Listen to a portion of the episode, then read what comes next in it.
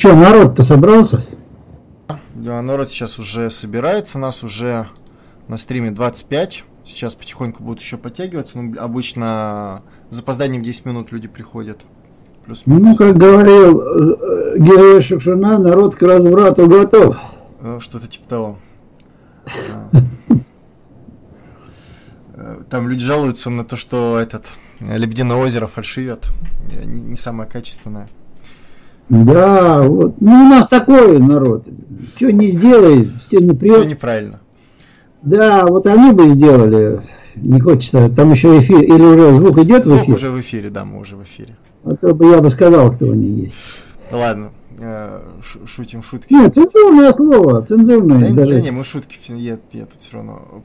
В чате шутки шутят в основном, поэтому это скорее шуточно все-таки. Ладно, а, так, еще раз всем привет. Uh, у кого, может быть, есть какие-то вопросы, у нас еще три начала, три минуты до начала стрима. Uh, напоминаю, что формат у нас uh, сначала лекционная часть на протяжении часа, где-то примерно в 19.00 начинаем, ну, плюс-минус плюс 10 там, минут, отвечать на вопросы. Да, всем привет из чата еще раз название темы не совсем раскрыто. Какой предмет разговора? Вот сейчас вот будет, в начале Сергей Петрович, собственно, огласит этот момент, а, о чем непосредственно будет стрим. Так. А, вот, напоминаю всем, что в описании к этому ролику есть канал профессора. Если у вас есть желание углубленно изучать философию, а, смотреть, так скажем, студии по этому вопросу, есть непосредственно канал. Опять-таки ссылка в описании. Подписывайтесь, много качественного контента, так назовем. Такс. А, также напоминаю, что у нас теперь есть Telegram. Опять-таки подписывайтесь туда, там есть некоторый контент, которого нет в ВК, например. А, и есть еще Patreon. Если желаете нас поддержать, можете, что называется, поддержать. Такс. А, тогда, думаю, будем потихоньку начинать. Сергей Петрович, передаю вам слово. Ну, спасибо. Добрый вечер, уважаемые коллеги. Значит, э, краткость сестра таланта, поэтому в заглавие вынесены э, как бы три емких понятия. знание, рассудок, разум. А, поэтому это настолько, скажу, каждое из понятий, или может даже категорий, емкие, что целые науки, целые века, тысячелетия ведутся дискуссии в разных э, форматах и так далее и тому подобное. Поэтому кто-то, может, одну книжку прочитал, кто-то две, кто три, кто пять, кто-то имеет свою точку зрения, кто-то не имеет. Я, естественно, в процессе подготовки к этому... Это мне девочка подсказывает время. Вот. Я в процессе подготовки, это не значит, что, так сказать, вот какую мне тему назови, я сразу сходу, поскольку доктор наук, сразу все вам расскажу. Нет, я тоже готовлюсь специально, отбираю, комплектую, выстраиваю некие дидактические единицы, чтобы было доходчиво и понятно. Потому что вот уже Илья вначале сказал, что есть там сноска на наш э, канал, где идут наши студии. Так вот там 15, сколько, 12, по-моему, у нас студий прямых непосредственно имеют э, отношение к теме знания, поэтому там это фактически 15 часов времени я пересказывать не собираюсь. Э, кого эта тема заинтересует, может туда заходить и слушать, смотреть, задавать вопросы, писать комментарии и так далее и тому подобное. Э, кроме того, хочу здесь вот на стриме сделать объявление, поскольку несколько подписчиков э, именно со стрима пришло, и они там выразили такое пожелание, запрос сделали, можно сказать, социальный запрос, мы теперь в условиях оказания услуг работаем. Но это входило в наши планы.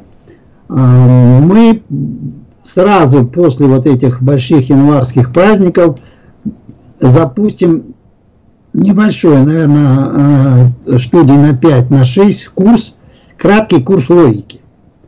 То есть там будет давно все необходимое для того, чтобы понимать, что есть логика, как с ней оперировать, э, определение, тезис, антитезис, доказательства, ну и так далее и тому подобное. Придете, кто придет и дойдет, послушайте. А я перехожу непосредственно к нашей теме – и начинаю с знания. И э, мне это необходимо сделать, потому что э, хотим мы или не хотим, э, рассудок и разум – это э, исторически определенная форма понимания и развития знания. Или кто-то там, может, кто шире рассматривает в рамках эпистемологии, есть такая наука, эпистема знания, логос – закон. Вот. Поэтому я начну с знаменитого утверждения, которое приписывает Сократу. Я знаю, что ничего не знаю. И при этом э, возникает вопрос, а что же тогда Сократ этим хотел сказать? А у Сократа есть продолжение – но люди воображают, будто они что-то знают, а оказывается, что они не знают ничего. Вот и получается, что, зная о своем незнании, я знаю больше, чем все остальные. Поэтому получается, что когда вы очерчиваете границу своего незнания, вы уже хоть что-то знаете. Поэтому не случайно, кстати, перекличка Э, с Николаем Кузанским об ученом незнании. Вот такая историческая в истории философии. Ну и по поводу этого выражения Сократа ведется такая историко-философская дискуссия. Э, в свое время, когда издавалось э, собрание сочинений Платона, Аза Алибековна Тахагоди, это жена Лосева, нашего выдающегося а, философа, историка античности, и не только античности, но и глубокого диалектиках, если кто не слышал, не знал, не читал, обратите внимание. Вот, я с ней лично знаком, мы сотрудничаем с домом Лосева. Это вообще уникальный случай, когда у нас э, в стране есть отдельная библиотека и дом-музей э, философа. Это вообще, так сказать, э, для нашей культуры это просто, ну, скажем, такой социокультурный исторический феномен. Правда, когда мы начинали сотрудничать где-то лет 15 назад, в 2005, по-моему, году, мы несколько лет подряд публиковали именно эксклюзивные материалы, то есть из рукописей Лосева, э, сотрудники дома Лосева э, публиковали у нас в журнале очень интересные, кстати, в том числе вот э, там есть, что есть кредо, а что значит быть учеником, что такое интеллигенция и так далее и тому подобное. Очень глубокие мысли, рассуждения. Рекомендую обратить на это внимание. Ну, если не у нас в журнале, то в другом месте эти тексты можете найти и почитать. Э, так вот, э, Аза Алибековна э, высказала такую гипотезу, что даже утверждение, скажу, что вот это утверждение «я знаю, что я ничего не знаю» и все последующее, говорил не Сократ, а Демокрит. Под этим есть определенные исторические основания. Я здесь не буду опять эту дискуссию все разбирать, но для меня как бы вот фигура Лосева – который является несомненным авторитетом не только у нас в стране, но и в мире а по античности. А Аза Алибековна под его чутким руководством работала как раз над этими материалами. И если Лосев пропустил такую версию и гипотезу, то она имеет, на мой взгляд, существование. Но поскольку мы опираемся не на авторитеты, а на смыслы, то смысл, я уже, как уже сказал, что когда мы отрефлексировали, что мы не знаем, то уже получается, что мы что-то знаем. Поэтому, если мы э, пытаемся вот очень коротко определить, э, э, что такое знание, мы можем сказать, что в различных э, историко-философских исследованиях Э, различных этапах развития и философии, и науки, и так далее, и тому подобное, были разные э, наполнения конкретным содержанием этого понятия. И поэтому можно, как я уже, когда мы про Гегеля говорили, дать э, какое-то определение и сказать, ну вот, а остальное найдете в Википедии или там еще в какой-нибудь энциклопедии. Но я хотел бы подвести к этому определению, а потом, так сказать, э, дать одно из э, рабочих определений, с которым опять-таки можно соглашаться, можно не соглашаться, но тем не менее оно имеет право на существование, а уж кто-то, если где-то в каком-то учебнике или в какой-то энциклопедии или Википедии найдет другое определение, надо будет составлять, опять-таки, по, по существу не мнение, а знание. То есть э, в данном случае как раз вот это противопоставление мнению, а противоположное знанию, это еще идет эта дискуссия э, со времен э, древних греков. Поэтому одно дело иметь мнение о том, что такое знание, а другое дело иметь знание о том, что такое знание. Так вот, я начну с того, что вообще в истории философии, и сегодня это даже можно еще к Аристотелю отослать, но тем не менее существует несколько форм познания мира, и в каждом из этих названий простраивается, что получается определенный э, тип знания. То есть в результате каждого познания мы имеем некий результат. И первое, как правило, все начинают с этого, это обыденное знание. А, считается, что именно с него берут начало все остальные методы познания мира. Вот, потому что если мы не мудрствуем лукаво и не строим из себя, так сказать, э, яйцеголовых, то все мы обыкновенные люди, и большинство э, проживающих на этой земле обыкновенные люди, вот, и они, честно говоря, э, так сказать, жизнь начинают, не спрашивая ни у кого начала и конца своей жизни, и познают это, все начинают познавать, Э, ну, то, что они видят, там, видят э, погоду, смену времен года, на одном континенте по одному меняется, где-нибудь там в Индии, допустим, там по-другому меняется. Все это как-то фиксируется, откладывается, передается через поколение, через традицию. И это является, так сказать, э, конечно же, определенным видом знания, и игнорировать его просто невозможно, потому что оно никуда не исчезло. И повторяю, большинство, большинство а, человечества, если мы берем сегодняшние 7,5, а кто говорит уже 8 миллиардов людей, вот, для того, чтобы жить, выживать, э, растить детей, э, э, так сказать, кормиться, плодиться, размножаться, трудиться, достаточно обыденного знания. Этого. И даже для того, чтобы быть счастливым, наверное, как сказано в Писании, умножая знания, умножаешь скорбь, поэтому не умножая знания, ходит счастливый. А второе знание, и как это не парадоксально прозвучит, но тем не менее это существовала целая эпоха, в истории развития человеческой культуры, это религиозное знание.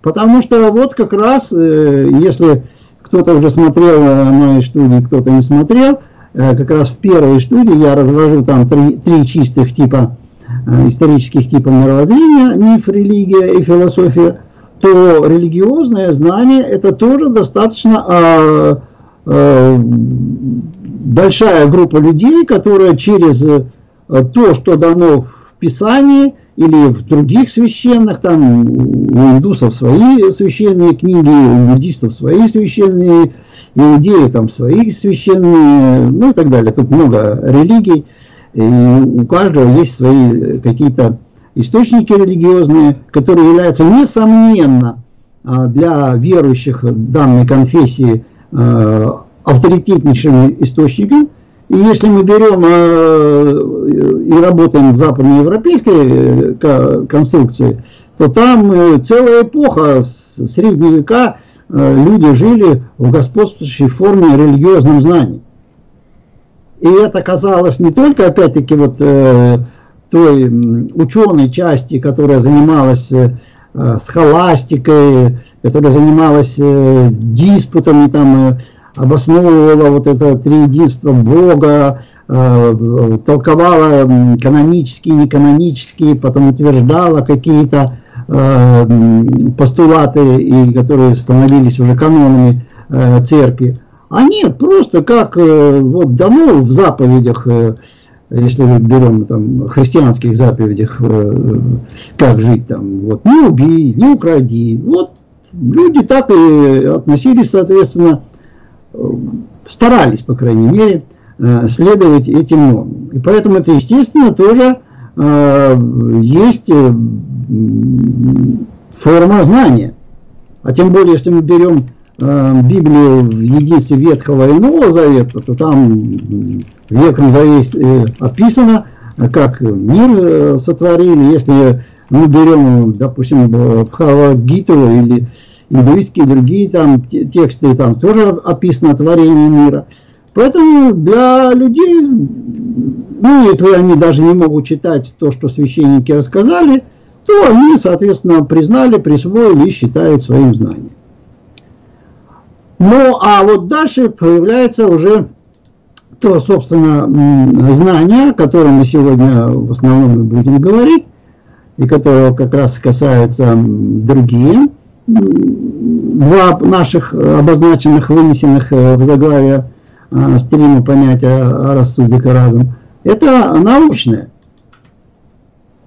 И если раньше, в далеком прошлом, научное было достаточно плотно э, переплетено и с мифологическим, и с религиозным, и особенно с обыденным, вот, то в настоящий момент, ну, можно сказать, вот после Коперниканской революции в чистом виде, которая длилась 300 лет, э, наука стала обособленной э, сферой знания э, в условиях общественного разделения труда и вступить на почву науки сегодня достаточно сложно, потому что даже если вы заканчиваете высшее учебное заведение, то вы в лучшем случае Э, так сказать, получаете какие-то научные действительно знания, но сами вы только их потребляете и потом где-то руководствуетесь или не руководствуетесь, но сами вы новое знание не производите. А для того, чтобы производить новое знание, надо, значит, осваивать науку как ремесло, как искусство и так далее и тому подобное.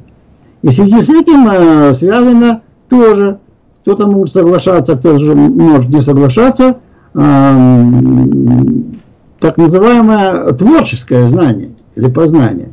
И его относят э, к художественному творчеству в целом, ну, большинство-то людей сталкивается с художественными образами, ну, раньше, по крайней мере, сталкивалась с литературой, сейчас, естественно, в той или иной виде кинематографической продукции. То есть э, познание через художественные образы тоже является таким же, э, и то знание, которое мы получаем, и оно является самостоятельным типом.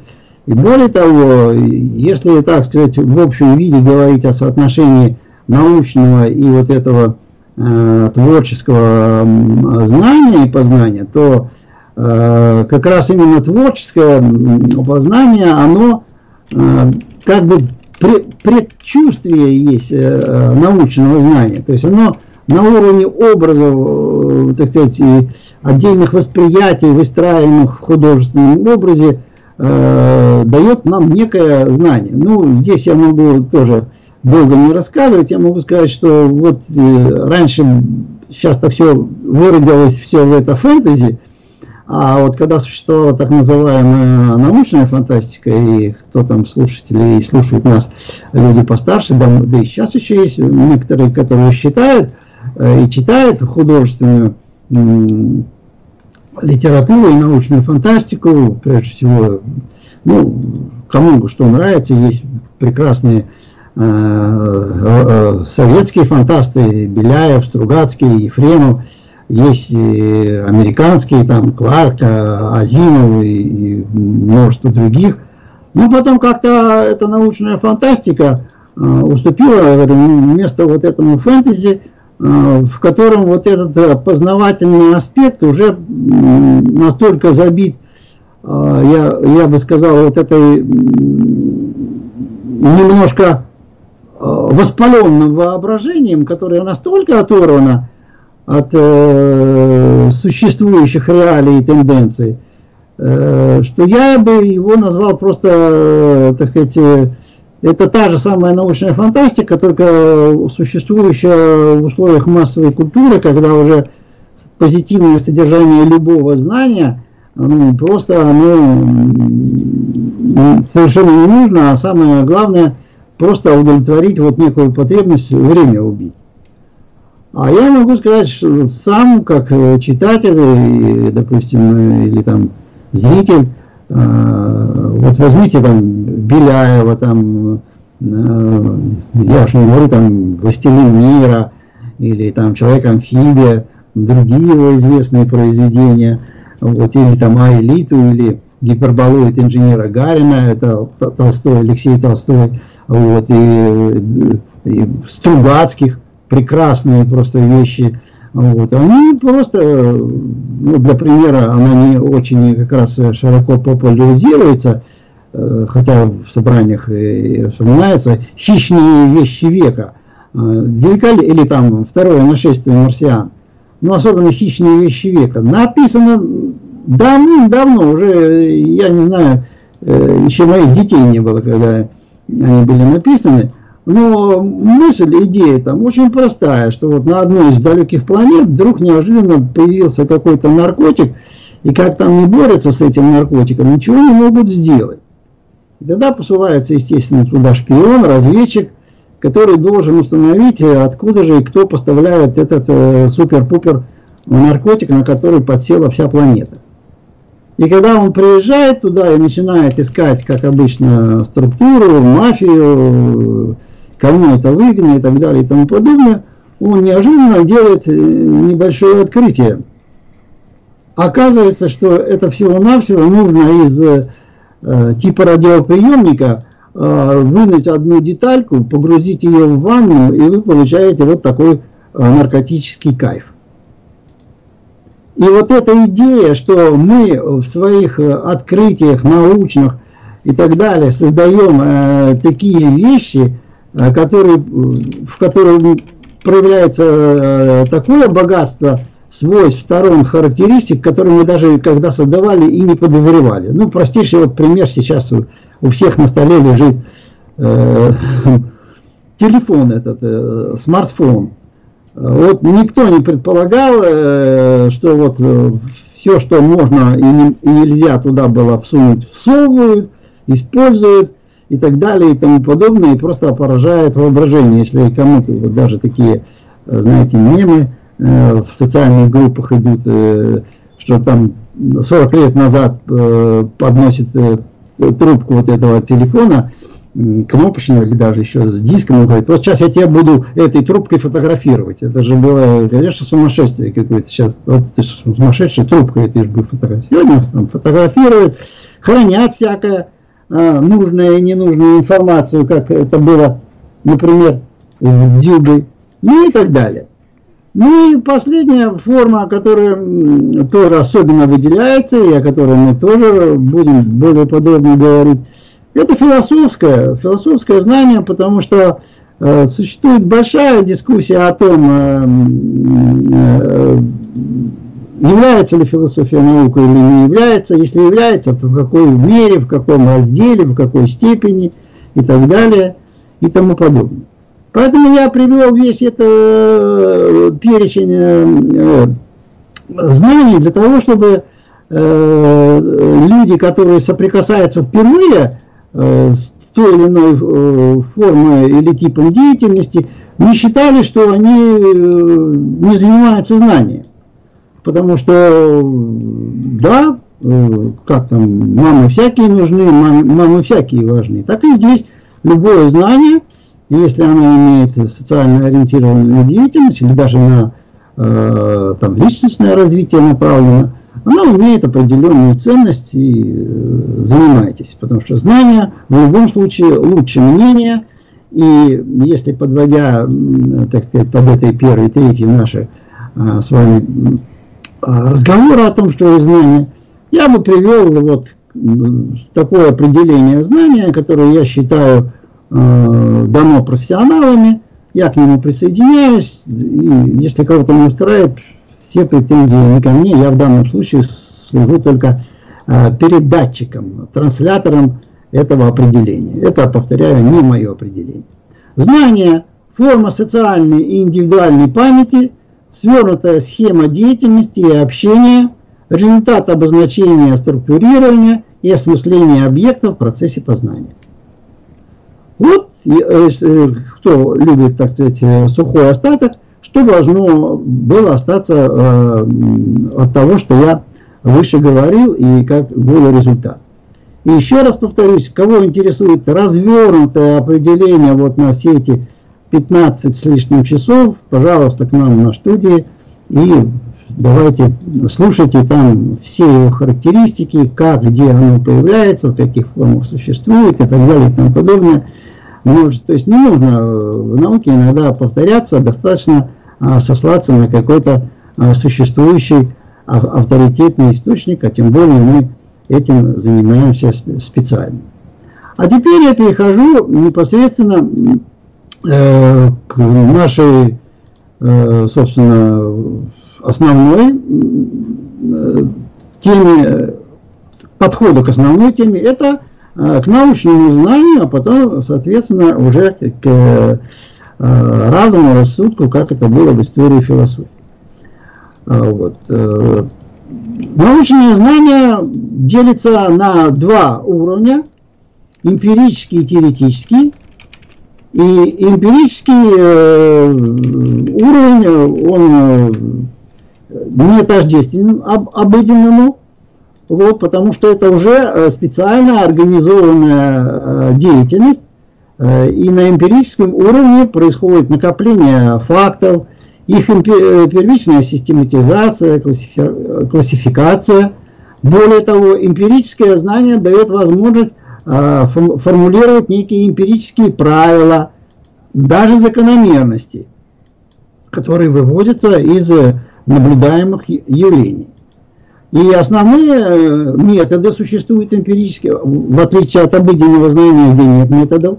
А в эмпирическом знании, как, э, повторяю, первой форме научного знания, существуют свои собственные методы. Эксперимент, наблюдение, измерение, сравнение, э, описание. И уже я, по-моему, в прошлый раз говорил, что вот наблюдение это не просто я в окно посмотрел, и там люди гуляют, ой, как хорошо, как много э, интересных, э, красивых девушек там гуляет. Или наоборот мужчин. Нет, наблюдение это целенаправленное восприятие. Когда четко выделяются единицы, которые мы измеряем, вот, э, допустим, сколько там грузовых и легковых э, машин проезжает в ту или иную сторону, как по какому-то проспекту в единицу времени, для того, чтобы решить эту проблему за счет, э, надо расширять или как-то э, по-новому выстраивать логистику, чтобы не было пробок и так далее и тому подобное. И здесь без э, систематического наблюдения, описания, измерения э, не отладить этот механизм.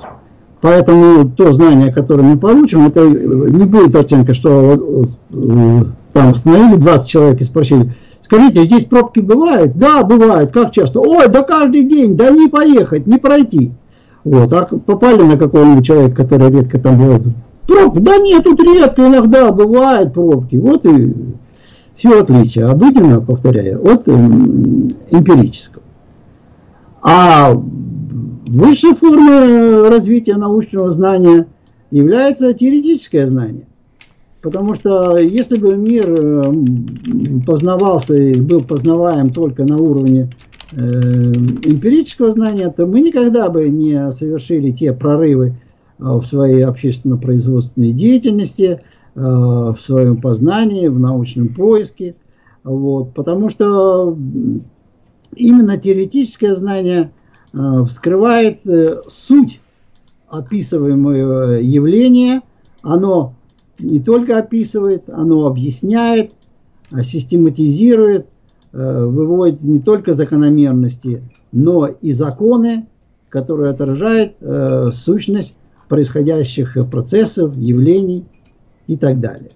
И поэтому для того, чтобы понять э, то или иное природное явление, там, социальное явление, э, явление какое-то происходящее в мышлении, процесс происходящий какой-то в мышлении, необходимо подниматься до теоретического знания.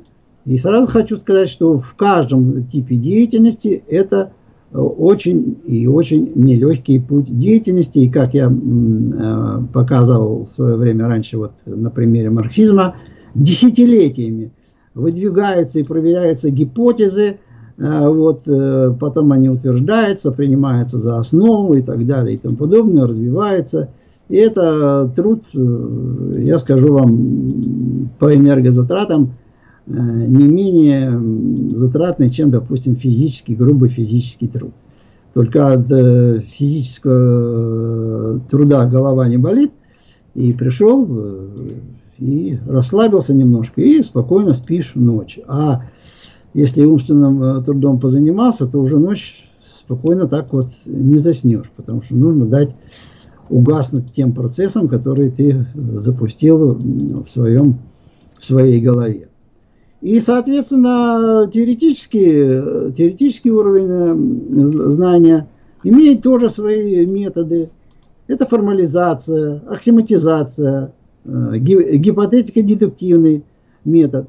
И, и, соответственно, когда мы начинаем познавать, мы формулируем какие-то проблемы, выдвигаем какие-то гипотезы, потому что гипотеза всегда охватывает некий ряд э, фактов, э, событий точнее, э, для объяснения которых она и выдвигается.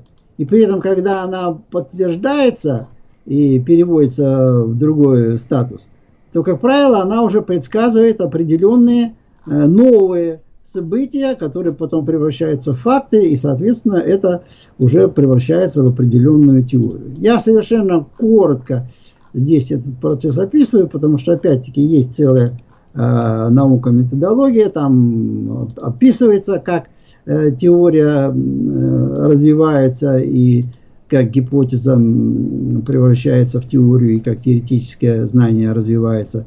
Все это, повторяю, написано столько книг и литературы, что можно читать, читать всю жизнь и по одному, там, по одной гипотезе или по а, одному направлению.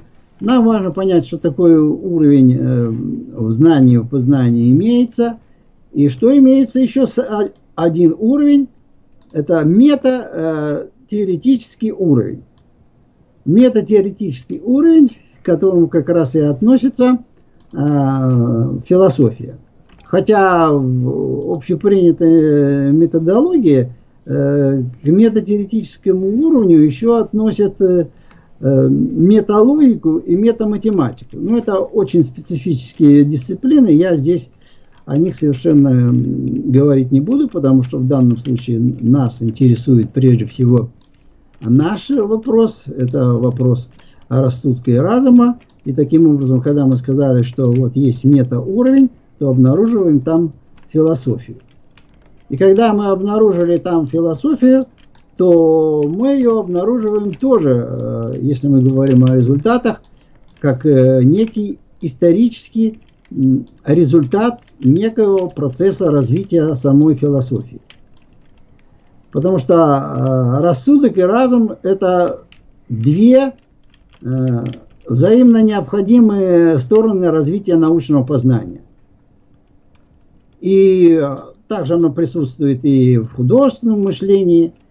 Это философские категории, которые э, отражают два уровня мыслительной деятельности.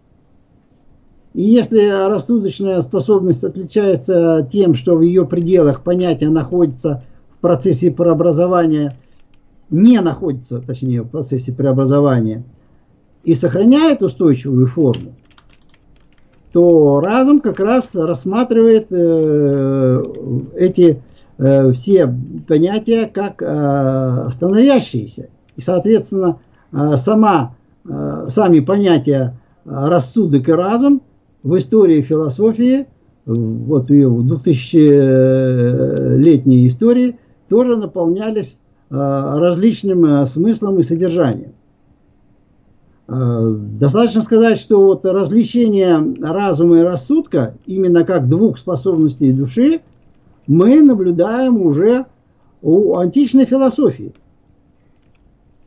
Э, и там э, рассудку приписывается способность э, прежде всего познавать конечное земное.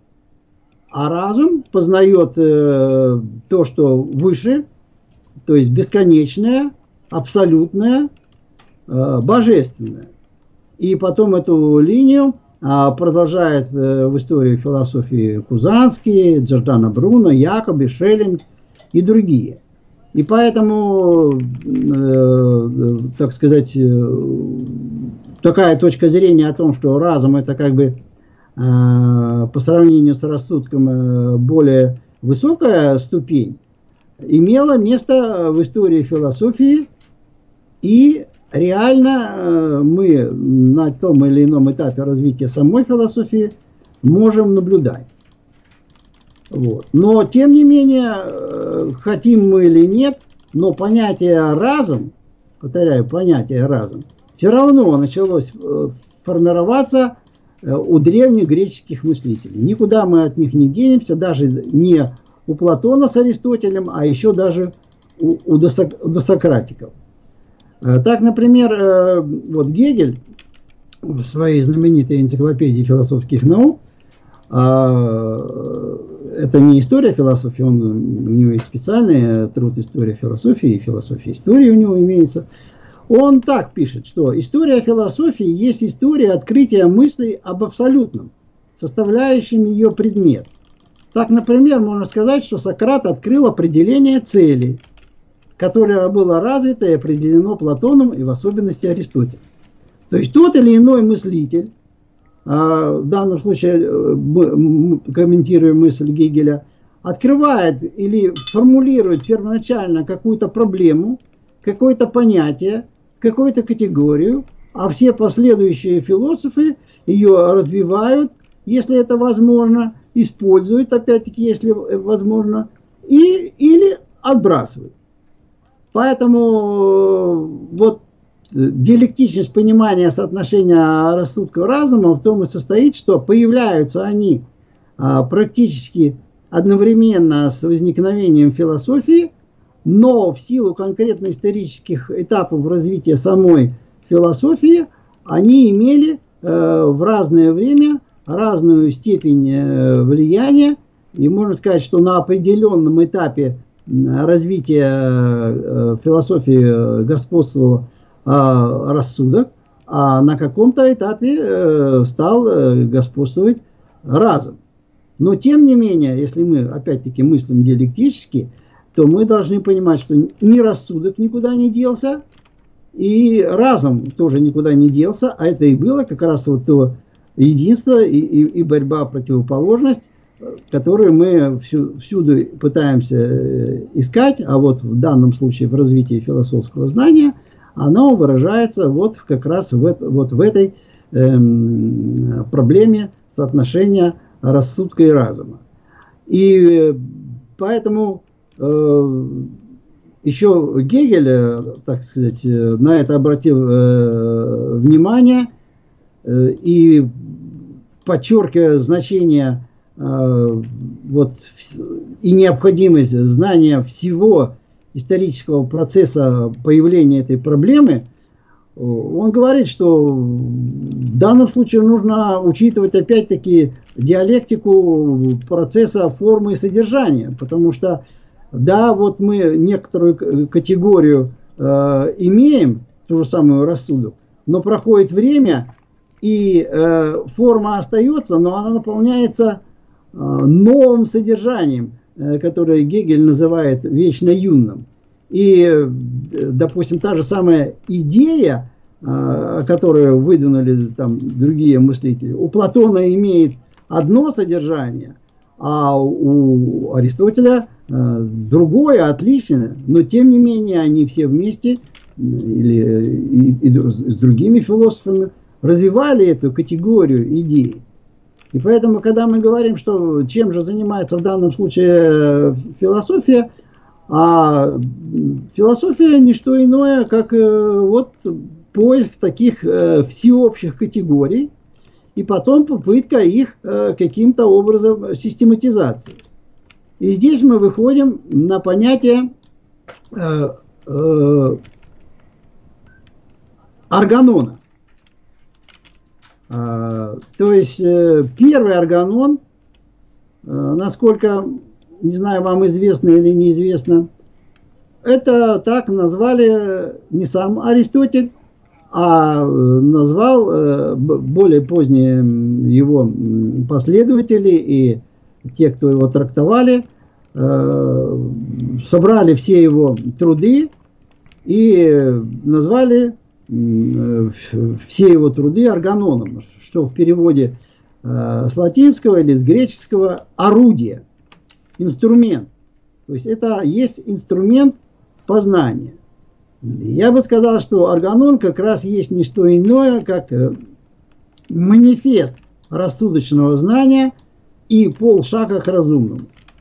Потому что именно Аристотель создал, э, у него есть специальные книги, они, так сказать, э, посвящены э, категориям, и там описываются такие общие категории Э, который можно высказывать о любом объекте. Сущность, количество, качество, отношение, место, время, положение, обладание и так далее. И все эти категории потом никуда не делись. Они э, во все эти после Аристотеля времена присутствовали во всех схоластических э, спорах, в диалектических дискуссиях и так далее и тому подобное. И в первой аналитике – Э, это название тоже э, корпуса текстов Аристотеля э, содержится его знаменитая теория силлогизма, и где Аристотель использует фактически основные силлогистические фигуры современной логики, три три, точнее, из четырех, которые сегодня присутствуют. И таким образом как бы показывает, что э, рассудок, вот он нашел, э, так сказать, э, свой органон, он нашел свой инструмент в лице Аристотеля. И поэтому берите на вооружение э, труды Аристотеля, э, берите его, как это не покажется странным, античную диалектику, его формальную логику, и спокойно можете на уровне познания Э, на уровне рассудочного познавать, э, познавать мир, если вы используете при этом э, философию и работаете на ниве философии. И, кстати, вот в данном случае, если вы хотите действительно проникнуться всей глубиной содержания э, трудов Аристотеля, то, или там Платона, то лучшего проводника в это знание – Э, чем э, Лосев, я затрудняюсь назвать, потому что его 9 э, огроменных томов только античной эстетики, а под эстетикой он фактически понимает философию и другие, еще там 8 томов.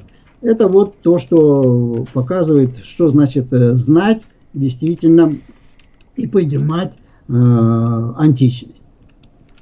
Но время, как говорится, не стоит на месте схоластические споры, которые были доведены до блеска э, в средневековых э, логических трактатах, в том числе и в арабских, а если мы говорим о европейской культуре, то в средневековых университетах, э, там очень хорошо использовалась эта схоластика, но она уже начала использоваться бессодержательно. И эту бессодержательность еще заметили, так сказать, конце XII-XIII э, века, но выступить против э, схоластических споров это в то время означало выступить э, как-то и против эм, господствующих религиозных мировоззрений. И первым, кто открыто и, так сказать, подняв все знамена и полуприподняв знамена разума, выступил Фрэнсис Бэкон – это известный английский философ-эмпирик э, со своим э, знаменитым произведением, который тоже называется «Новый органон». Совершенно не случайно, «Новый органон», где, э, не стесняясь в выражениях, Фрэнсис Бэкон громит и а аристотелевскую логику и средневековых схоластов, иногда незаслуженно их обзывая, но тем не менее э, в его трудах содержится разумное начало о том, что хватит вот заниматься схоластическими спорами, давайте выстраивать другую методологию и методику познания, а именно уходить от э, э вытаскивания из себя какого-то знания – а начинать эмпирическое познание. И он противопоставляет э, аристотельской э, логике и гипотетика, скажем так, дедуктивному методу получения знания, э, индуктивный метод. И он является родоначальником, можно сказать, э, нового второго органона, э, на знамени которого написана индукция, индуктивизм. И вот эта индукция и стремление к эмпиризму, вот, оно по -по позволило ему провозгласить именно то, что вот рассудочное мышление, которое в лице схоластов замкнулось само на себя, уже бесплодное. И надо делать шаг э, вперед. И э, очень э, самому Фрэнсису Бэкону не удалось сделать этот шаг, он только сделал пол шага в том направлении, в котором мы с вами вот так галопом по Европам движемся, но тем не менее мы должны понимать, что никакое знание, в том числе и философское, ни по отношению ни к какой категории не стоит на месте, и поэтому э, Фрэнсис Бэкон значимая фигура, и значимая фигура еще и не только потому, что он Э, предупредил о том, что э, на пути нашего познания нас ожидают опасности, и эти опасностями он назвал идолы. Вот, эти идолы, они тоже есть, об, о них много говорится. У нас на студиях э, они тоже разбираются. Но об этих опасностях э, нас предупредил Фрэнсис Бэкон. И также очень юмористично и наглядно э, оказалась схема Бекона, э, ну, скажем так, картинка, которую нарисовал, э, помимо того, что он предложил индукцию и эксперимент как э, новый этап в развитии э, научного познания, три способа получения знаний. Поэтому повторяю, на вот его описании идолов, там идолы рода, идолы театра, идолы э, пещеры, идолы рынка и так далее. Я не останавливаюсь. Обычно, как правило, историки философии на этом очень подробно останавливаются. Но Фрэнсис Бэкон еще и об этом как бы меньше говорят, но я считаю, нам для продвижения по нашей теме очень важно, он указал три основных пути познания.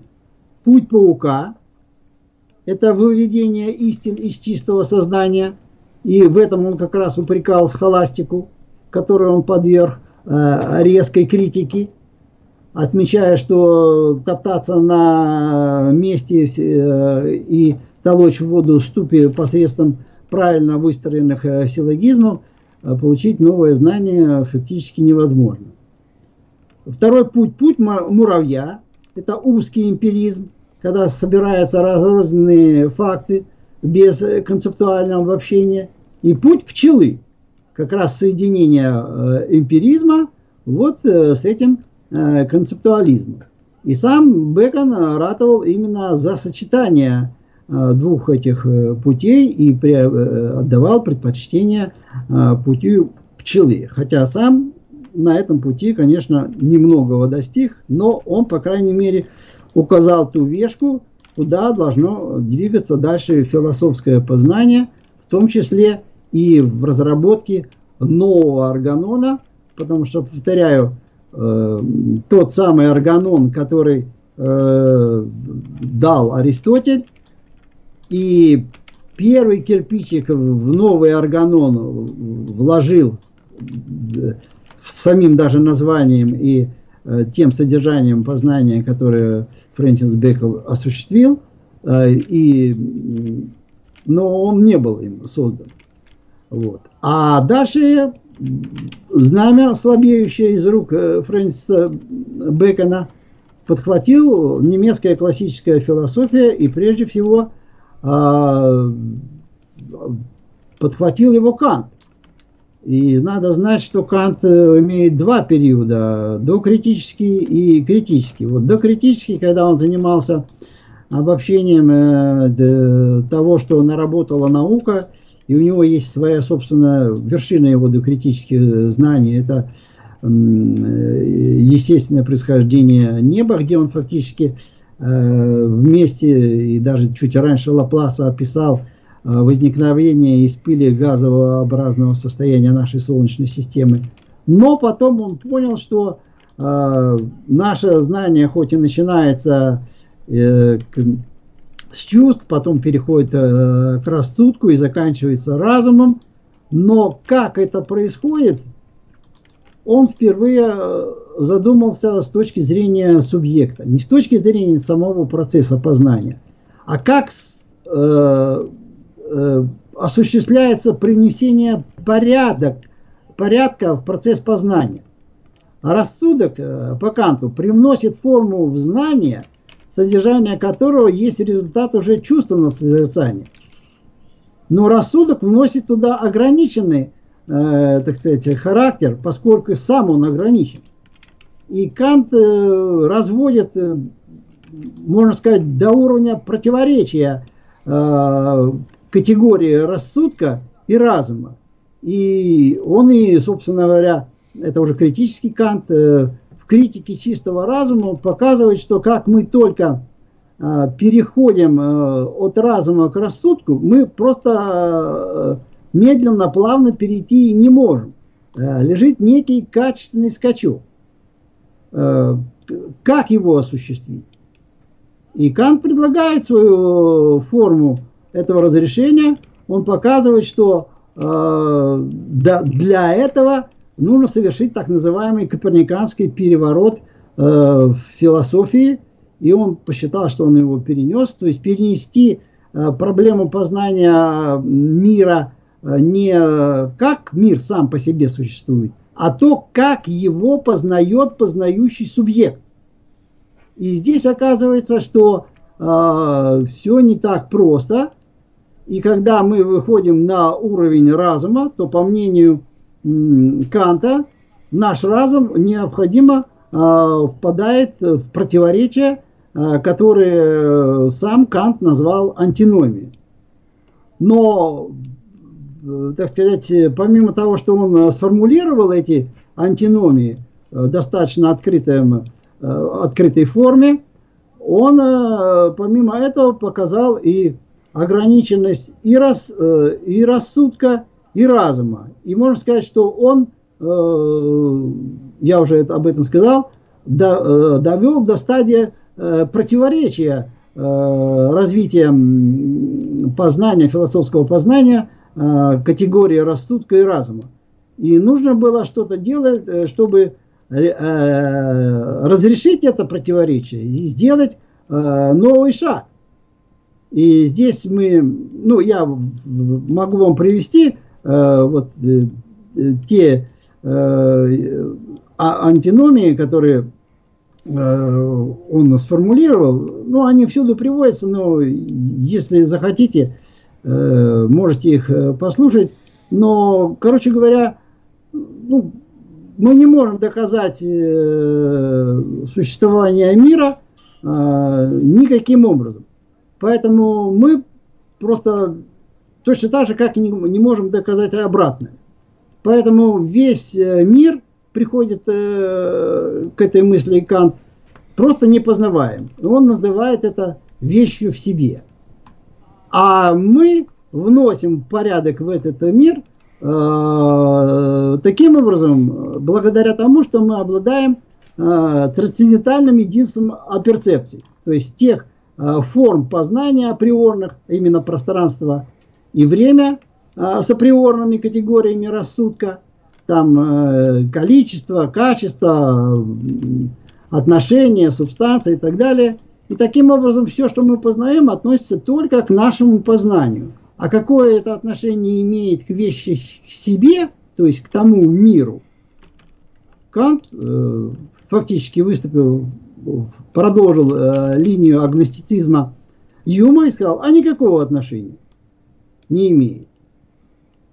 И вот это э, противоречие, повторяю, между рассудком и разумом, и то, что разум приходит э, в тупик, конечно же, э, прогрессивная философская общественность терпеть не могла, и явился прежде всего за Кантом, как мы знаем, Фихте, который прекрасно развил диалектику «я» и «не я» и показал, как можно в рамках субъективного идеализма разум может познавать, тем не менее. А уже разрешение э, по существу этого противоречия дает нам Гегель, который показывает, что Кант фактически э, заблудился в трех соснах э, вот этих своих антиномии, которые он сформулировал, и фактически он оказался сам э, в границах рассудка, то есть фактически метафизического э, понимания мира. Но вот я вам обещал воспроизвести антиномию чистого разума. Э, вот тезис. Мир имеет начало во времени и ограничен также в пространстве. Антитезис. Мир не имеет начала во времени и границе в пространстве, он бесконечен во времени и в пространстве. Вот эта антиномия, она сформулирована еще Кантом. Но мы и сегодня живем, и нам, э, естественно, конкретное научное знание не дало ответа на э, вот эту антиномию чистого разума. Потому что никаким опытным, никаким безопытным путем мы не эту антиномию пока опровергнуть не можем. Но в философии, в том, что касается органона и проблемы э, соотношения рассудка и разума, был сделан шаг, что надо уметь совмещать и разрешать эти противоположности в процессе их диалектического единства. И как раз Гегель, и э, э, я уже, когда у нас был стрим о Гегеле, говорил, снял фактически это противоречие и положил в основу идею тождества бытия и мышления. Когда он сказал, что а когда мы познаем мышление, мы тем самым и познаем бытие. И никакого ни трансцендентного, ни трансцендентального разрыва между субъектом познающим и миром существующим нет, ибо потому что мир существующий есть не что иное, как абсолютная идея. И поэтому нужно уметь просто правильно познавать не на уровне рассудка, а именно формальной э, логики из застывших категорий, а диалектических категорий. И поэтому, если говорить, э, что же является новым действительно органоном, то новым органоном является как раз наука логики Гегеля. И сознательно-диалектическое применение его метода его философии и является решением проблемы соотношения рассудка и разума. И Гегель прекрасно это понимал и неоднократно э, э, э, критиковал, э, показывал э, ограниченность понимания э, Кантом и рассудка, и в познании его места, и, и разума.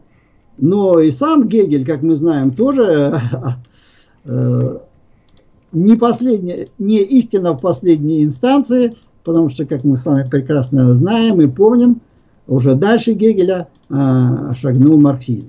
Но тем не менее, вот этот тезис о том, что новым органоном в сегодняшнее время, это уже мое заявление, является именно диалектико-материалистический метод познания действительности – означает, что мы можем, э, синтезируя, одновременно используя и рассудок, и разум, познавать окружающий наш мир. Не абсолютную идею, а окружающий наш мир.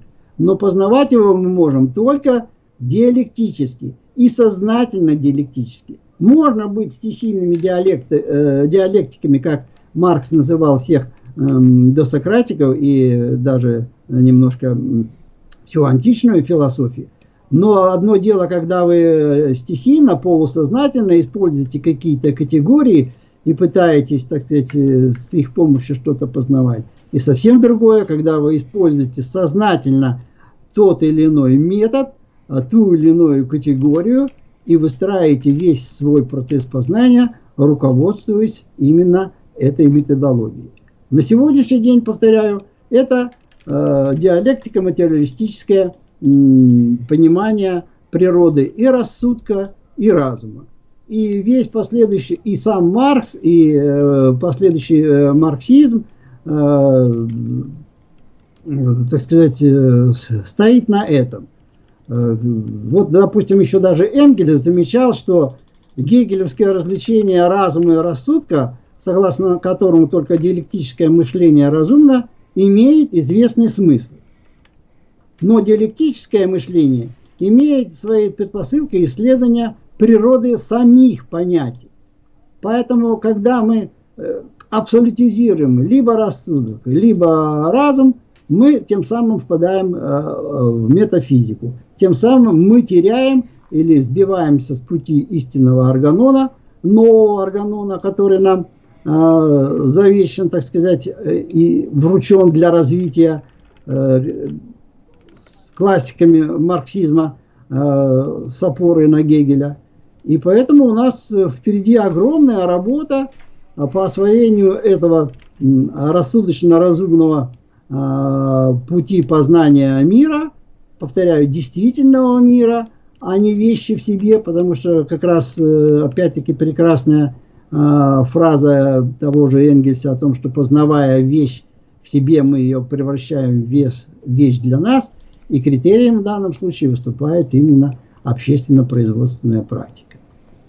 Таким образом, вот таким галопом по Европам я стремился показать, как э, наше знание и на сегодняшний день имеет эти два уровня, рассудок и разум, и каждый из них в истории философии имеет э, свое название. Когда вы ограничиваетесь только рассудочным познанием, вы не с необходимостью попадаете в метафизическое, не в смысле, э, так сказать, э, мета уровня, а именно в смысле отрицания диалектики, метафизическое понимание мира, либо вы попадаете в диалектическое.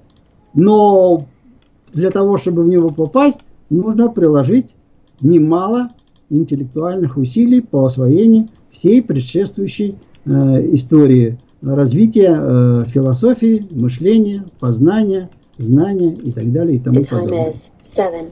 Ну вот мне моя девочка подсказывает, что э, про, прошел, прошел наш э, час, э, и я на этом, э, пожалуй, и закончу. Спасибо большое. Спасибо большое. А, вопрос от меня. Вопрос от меня. Ай, слушай, почему Ай, себя дублируюсь? себя дублируюсь. Как, как для материалистов, для материалистов соотносятся вот эти категории всеобщие, категории всеобщие с действительным с изучением предмета. Можно ли, если мы изучили, ли, если мы изучили эти всеобщие категории, эти всеобщие категории изучать с помощью них какой-то конкретный предмет? Конечно, мы только и можем изучать конкретный предмет. Конкретный предмет, если вы имеете в философском методологическом понимании предмет, это предмет это то, на что направлено наше познание. А если вы имеете конкретный предмет, стул, табуретка, э, птица и так далее, то даже там, если вы изучаете поведение или появление этой птицы или этой вещи, то вы тоже с необходимостью используете весь категориальный аппарат э, познания Э, и наблюдение, опыт, э, эксперимент, все что угодно. А если вы используете категории количества, качества, то вы, если вы наблюдаете развивающийся предмет, вы с необходимостью наталкиваетесь э, на это. Если же вы познали сущность этого предмета, то вы с необходимостью тоже использовали эту самую диалектическую парадигму и вскрыли сущность, а не ограничились только явлением Потому что как раз э, если вы сознательно не руководствуетесь вот, методологическими принципами, вытекающими из диалектико-материалистического понимания процесса познания, то вы можете бесконечно долго э, блуждать по явлениям. Потому что, как известно, сущность имеет бесконечное количество форм проявления. И вы будете их описывать, вы можете их систематизировать долго-долго-долго, бесконечно. Я могу вам привести на пример из, э, ну он правда конечный, из э, процесса открытия периодической системы Менделеева. Как только они не тасовали эти э, элементы, а вот наш великий химик. Вот, но он не только химик, он еще и ученый, и, кстати, и методолог науки. Вот, вот выдал на гора такой результат, который до сих пор используется. И, кстати, на момент от, э, создания им своей периодической системы, там было э, закрытых клеточек э, три раза меньше, чем э, сейчас. А тем не менее, все последующие открытия так или иначе Э, новых элементов вписывались в те столбики и строчки, если вы помните периодическую таблицу Менделеева, для каждого нарисована клеточка. И даже не, если вы хорошо знаете историю науки, что то, что он положил э, туда э, атомный вес в качестве основания, не привело принципиально к ошибке, потому что на сегодняшний день там не атомный вес э, является, как вы знаете, основанием периодической системы элементов Менделеева. Эм, тут говорят, что эхо слышно и у, так скажем, в чате, но я вот сейчас э, себя слышу, я вот сейчас не слышу эхо. Э, товарищи из чата, подскажите, есть ли сейчас какое-либо эхо? Э, также, если у вас есть какие-либо вопросы, пишите, пожалуйста, ваши вопросы в чат, будем задавать Сергею Петровичу. Форма задачи вопросов собачка вектор, дальше вопрос, дальше вопрос кому. Сергею Петровичу, либо мне, как у вас, есть, смотря как у вас вопрос. Вот, теперь все ок пишут, все, отлично. А, так. Ну, у меня никакого эха нет, я вас хорошо слышу и себя без эха тоже слышу. Ну, что... Сейчас говорят, что все нормально, вот поэтому э, вопрос из чата. Вопрос, эрудированность еще как-то можно э, померить? Э, есть же всякие миллионеры, своя игра. А как померить разумности? Можно ли померить его вообще? Ну, я насчет эрудированности тоже э, сомневаюсь, что ее можно померить теми заполонившими якобы интеллектуальными играми, как э, особенно интернет э, и всякими тестами. Вот ответьте на 9 вопросов, вы супергений. А там э, вопросы из школьной программы. Э, кто написал «Войну и мир», э, кто написал Евгения Онегина и, и, прочий бред. Вот. Поэтому кто и как, э, нет никакой универсальной шкалы, э, линейки, которые мог э, замерить эрудированность. Вот э, 100 книг прочитал эрудированный, а если 500 прочитал, э, то 5 раз эрудированный? Нет. Нет, э, повторяю, никаких достоверных и научно обоснованных э, методик э, замера эрудированности – да, эрудированность можно иногда демонстрировать в той или иной сфере, в общей культуре, э, приводя там примеры из э, естествознания или в литературе наоборот и так далее и тому подобное. Но выстроить какую-то шкалу, я бы, например, я, во-первых, э, аргументированно ее нигде никогда не встречал, и за это бы дело просто-напросто и не взялся. Это бесполезное дело. Что же касается разума, то здесь как раз-то все достаточно прозрачно, потому что если вы в процессе познания какого-то процесса природного, а, социального или процесса мышления или какой-то предметной области да, добрались до сферы сущности и вскрыли законы даже законы функционирования или тем более развития данной предметной области, то вот границы вы продемонстрировали наличие у себя разума. А как это может быть? Какая-то шкала замерить? Или это каждый конкретный случай? Тут? А, а замерить ее никак нельзя. Или вы открыли какую-то закономерность, закон, а, а, повторяю, закономерность открывается еще на эмпирическом уровне науки – но поскольку мы с вами говорили о диалектике о рассудка и разума, то э, в каком-то мере у вас содержится и э, разумность в вашей даже рассудочной деятельности, когда вы открыли э, хоть одну какую-то закономерность. Ведь не случайно даже Демокрит говорил, что я э, не променяю э, персидский престол, самый богатый в то время, на открытие одной закономерности.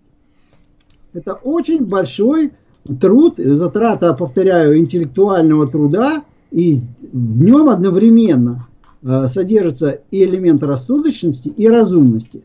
Но когда вы вскрываете некую сферу, развивающуюся, и описываете и анализируете ее, и показываете те движущие противоречия, которые движут развитие этой сферы, вот тогда у вас вы находитесь целиком и полностью в сфере разума, и вы демонстрируете наличие у себя разума и сознательное использование диалектического метода.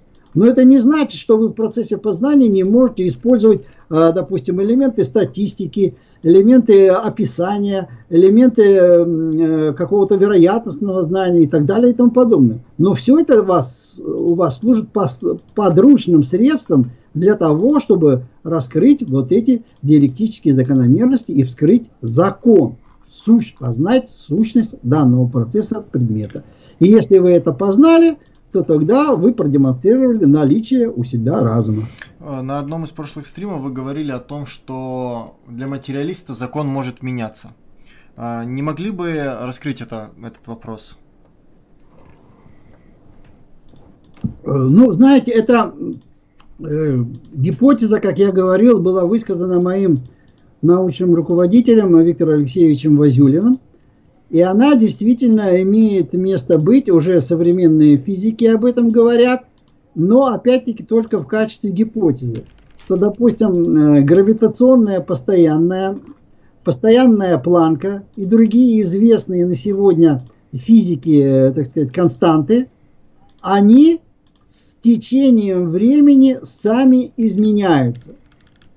А это значит, что эм, сущность, которую мы познали на определенном уровне в конкретно историческую эпоху, она же не стоит на месте, она развивается, через тысячу лет, через сто тысяч лет изменится, и появятся новые, э, как говорили классики, не более глупые люди, чем мы, но стоящие на э, э, спинах гигантов, гениев и титанов, которые вскроют эту новую сущность и перепишут эти и гравитационную постоянную, и постоянную планку и так далее, и так далее. Потому что процесс познания бесконечен. Бесконечен. А в качестве примера конкретно я же вам вот приводил периодическую таблицу Менделеева. Я же говорил, что э, там Менделеев положил в качестве основания э, э, атомный вес. А на самом деле является не атомный вес, а э, как там заряд. Э, сейчас слово, как он, электрон, позит, ну, в общем, э, ну, точно не атомный вес. Просто там э, с, это совпадение, не совпадение наблюдается, помните, там есть, э, э, по-моему, кальций и другой элемент, находящийся в периодической таблице Менделеева, чутье э, Менделеева подсказало, что их надо поменять местами. И это было потом вот объяснено именно э, различием э, вот этого э, заряда. Это вот как раз к тому, что сущность познается тоже не вся и сразу схватывается, а проникновение в сущность тоже имеет свои уровни. Угу. Спасибо. Вопрос. Суждение о двойственном характере труда – это пример рассудочного или разумного? Это пример рассудочного или разумного мышления? Это пример разумного мышления. Это как раз на понятийно-категориальном уровне формулируется то, что никакими э, экспериментами, никакими наблюдениями не зафиксируется. Это э, концептуализация понятия и категории труда и обнаружение, обнаруживание на абстрактном уровне познания, то есть на теоретическом, вот этой двойственной природы. Это, конечно же, разумная степень. И кроме того, насколько я показывал в предыдущем э, стриме, это уже есть сознательное применение диалектической логики. Спасибо. Сталин пользовался диалектическим методом, а Троцкий? А, ну, как я уже говорил, что э, любой человек, который вступает на почву науки, в той или иной степени использует и рассудок, и разум. Как об этом уже и Гегель говорил, и Маркс, и, и Энгельс об этом говорил. И, естественно, Э, и Троцкий, и Сталин использовали э, и диалектический метод. И, кстати, Ленин, если вы возьмете э, оценку, существующей оценки Троцкого, как теоретика, очень высоко его ценил. И если вы сами читали работы Троцкого, там видны, конечно, моменты диалектического понимания реальности, и исторического момента, и революционного процесса. Точно так же, как, как и, и Сталин, тоже использовал диалектический метод. И э, вы думаете, что вот так просто э, построить сверхдержаву можно было, э, опираясь только на некие эмпирические э, наблюдения и закономерности. И, да, только, э, скажем так, один его провозглашенный э, курс, э, ведь это даже еще у Ленина не было о том, что а, можно построить социализм в отдельно взятой стране. У Ленина по-другому немножко этот тезис звучал. Это требовало переосмысления марксизма-ленинизма. И то, что говорят, что потом вот Советский Союз рухнул, и что там Сталин был неправ, но это претензии не к Сталину. Сталин передал э, великую державу тем последователям, которые не смогли уже диалектически мыслить, а закостенели в догматизме. И я могу реальный пример привести, когда э, Брежнева назначили генсеком и писали ему очередной доклад э, по отчетный доклад к очередному съезду партии и вставили туда цитату из Маркса. И э, товарищ Брежнев, ну, он еще тогда не совсем был в таком состоянии, как его сейчас карикатурно изображают. Он так посмотрел на них достаточно серьезно, на тех, кто спичрайтеры писали, говорит, и вы что, неужели кто-то поверит в то, что я читал э, Карла Маркса? А то, что Хрущев и та компания, которая писали свою программу, которая дожила до конца Советского Союза коммунизм к 80-му году и все прочее, ну это, это не уровень диалектичности, не уровень метафизичности. Это можно только шкалу маразма ввести при оценке этого документа и, соответственно, интеллектуального уровня того, кто это создавал, в угоду э, политической конъюнктуре. Вопрос Сергею Петровичу. Э, есть ли пошаговая методика применения разумного мышления? Э, методики пошаговой нет, но есть методология. А методология э, с частичными элементами методики – это наука логики Гегеля. Вот берите большую науку логики и пытайтесь развивающийся предмет изучать в соответствии с тем, как э, э, э, этот процесс познания описал Гегель. И тогда у вас что-то путнее выйдет.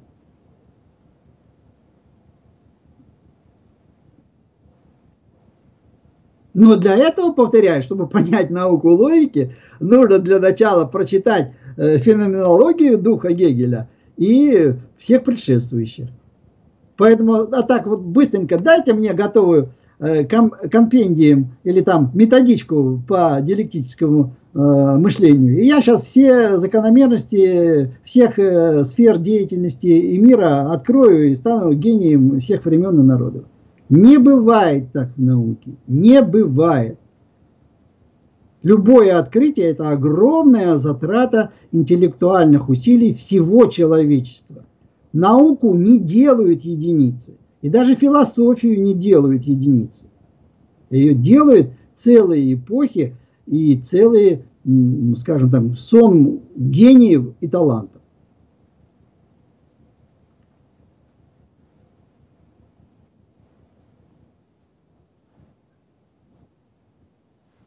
Такс. Э, как относитесь к античной драме и античной лирике? Античной драме и античной лирике, такой лирический вопрос, прекрасно отношусь.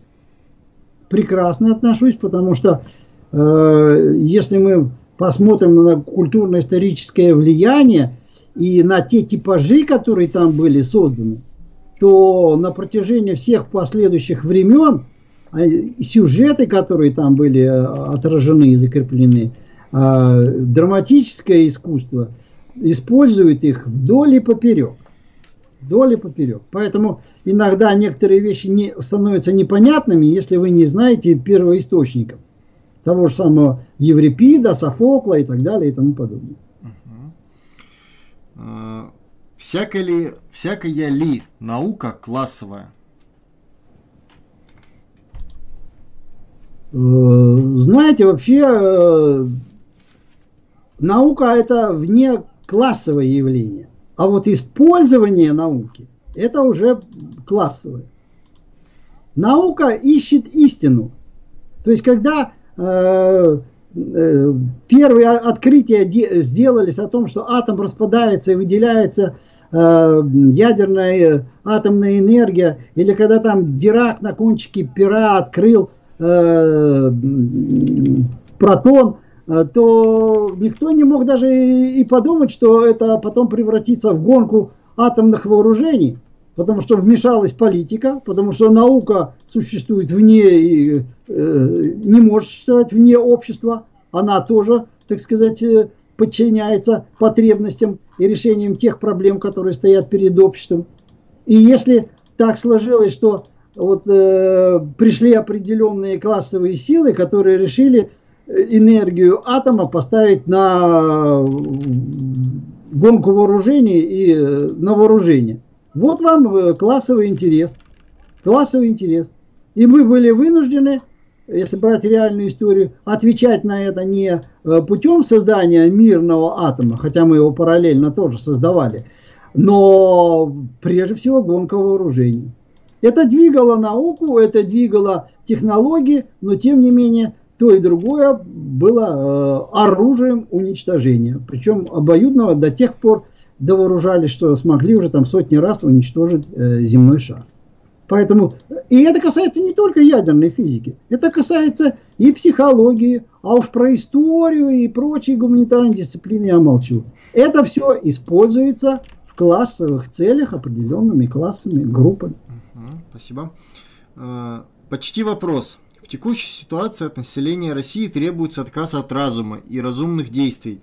Э, развивать разум значит идти против власти и окружения. Как быть? Ну, вопрос достаточно абстрактно сформулирован, потому что назовите мне того субъекта, который требует. Потому что вообще, если э, поднимать под субъектом, раньше было легко поднимать э, под субъектом, это политбюро, программа КПСС, постановление партии. Сейчас что, все Путину все стрелки, что Путин вам запрещает разумно мыслить? Так а, тогда вы перестаете, ну, тут, э, знаете, на память приходит э, э, такая, опять дословно сейчас не вспомню, за что меня коллеги критикуют, но я же не ходячая энциклопедия и не, не участвую в этом, в конкурсе «Удивительные люди», там 15-значные числа друг на друга не перемножаю в уме. Но у Ленина есть такая мысль, что э, раб, который оправдывает свое существование, есть хам и халу. Понимаете? Поэтому если вы от, добровольно отказываетесь от того, чтобы использовать разум для познания и преобразования деятельности, то не ищите э, дядю Путина или э, жидомасонский заговор, который запрещает вам разумно мыслить. Что такое троцкизм и сталинизм? И есть ли это вообще такое, э, так сформулировано? Если да, то в чем разница? Слышали ли про перманентную революцию? Но, как я понял, это спор конкретного временного момента. Ну, я не понял, что такое. Да, троцкизм и, и, и сталинизм это есть э, как бы ответвление, попытки развития э, марксизма, ленинизма в конкретно исторических условиях. И Э, каждый избрал свой путь и, э, так сказать, достиг определенных э, познавательных и практических результатов. И сказать, что троцкизм как бы оказался бесплодным, да нет, он, он потерпел поражение в стране благодаря, так сказать, умело тактическим и партийно-организационным приемам товарища Сталина – но это было одержано в раннем этапе, как вы помните, уже в 26 году Троцкий был, эм, или в 29-м, я сейчас э, не помню, ну это к историкам, ну, легко проверить. Его даже ни, ни в какой, ни в тюрьму, никуда, его просто выслали из страны. Но Троцкий, тем не менее, создал четвертый интернационал, который до сих пор существует, анархистский интернационал, и те, они руководствуются работами Троцкого. Так что сказать, что он, так сказать, из головы чего-то написал и не имеет никакой э, практического применения. Нет. Но вот достижения товарища Сталина и вся советская эпоха, э, даже в период его деградации, это практически опыт того, вот, э, как раньше говорили, творческого развития товарищем Сталина, э, марксизма, ленинизма. Спасибо. Вопрос. Познание сущности объекта мышления через движение противоположностей есть следствие соотношения разума и рассудка. Верно ли, так? Верно ли так утверждать? Нет, нет, нет, нет. Это как раз а, мы на рассудочном или на разумном уровне можем познавать противоположности. Более того, даже на рассудочном уровне мы их абсолютизируем и делаем, просто обозначаем и не можем показать, как они развиваются. А на разумном уровне мы видим их основу, видим их процесс развития от тождества к единству, к противоположности, дальше к противоречию и к снятию. Рассудок не позволяет этого сделать, а разум позволяет это сделать. Есть у меня друг, с которым мы часто разговариваем на разные темы, почти всегда приходим к основному вопросу. Каждый раз, э, как это происходит, он начинает фыркать, не хотя отвечать э, на него. Так вот, э, он стоит на позициях, похожих на объективный идеализм, хотя отказывается это принимать. Возможно ли как-то его переубедить? Ну, вы знаете, если я верю в то, что у меня во дворе э, вот не снегом замело, а инопланетяне прилетели на тарелке и оставили свой э, след, то переубедить меня в этом невозможно, если я в это верю. Вера – это уже иная, это иррациональная, хотя есть вера и как рациональная категория, и доверие мы говорим, но если человек уже сформировал определенное отношение к действительности, отношение к познанию, то мы никуда не можем э, деться. Если мы приводим, приводим ему целую кучу аргументов, он говорит, а все равно дух, идея первична, вы его не переубедите. Это, в этом как раз и есть основной вопрос философии, в этом как раз и есть то современное соотношение общественного разделения труда, которое когда-то и породило вот такое отношение. Кстати, вот э, в одной из ссылок, которые давали на предыдущем э, стриме, э, как раз Владимир об этом и говорит, что и мне тоже вопрос задавали, что вот основной вопрос философии будет снят. Да, он будет снят, но это очень и очень не скоро. А пока существует такое огромное общественное разделение труда, когда огромные массы за, за, э, заняты умственным трудом, а огромные физическим трудом, и они фактически не соприкасаются, то вот вопрос отношения материального и идеального будет все-таки решаться, что же первично, вот таким образом. Путем веры. А доказательств, это вот антиномия, фактически, вот как я э, привел одну из антиномий э, Канта, что там на уровне растутка они формулируются, и на уровне разума они не разрешаются, потому что конкретная наука, в данном случае астрофизика и так далее и тому подобное, физика не дали нам на это конкретно научный ответ. Поэтому философия может выдвинуть гипотезы, поставить, ну, э, гениальная гипотеза Левкипа Демокрита о том, что мир состоит из атомов.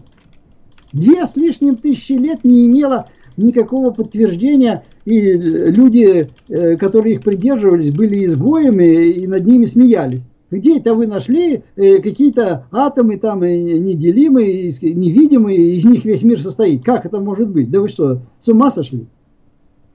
А тем не менее, развитие науки через 2000 лет прекрасно показало, что мир состоит из атомов. Правда, атомы оказались делимыми.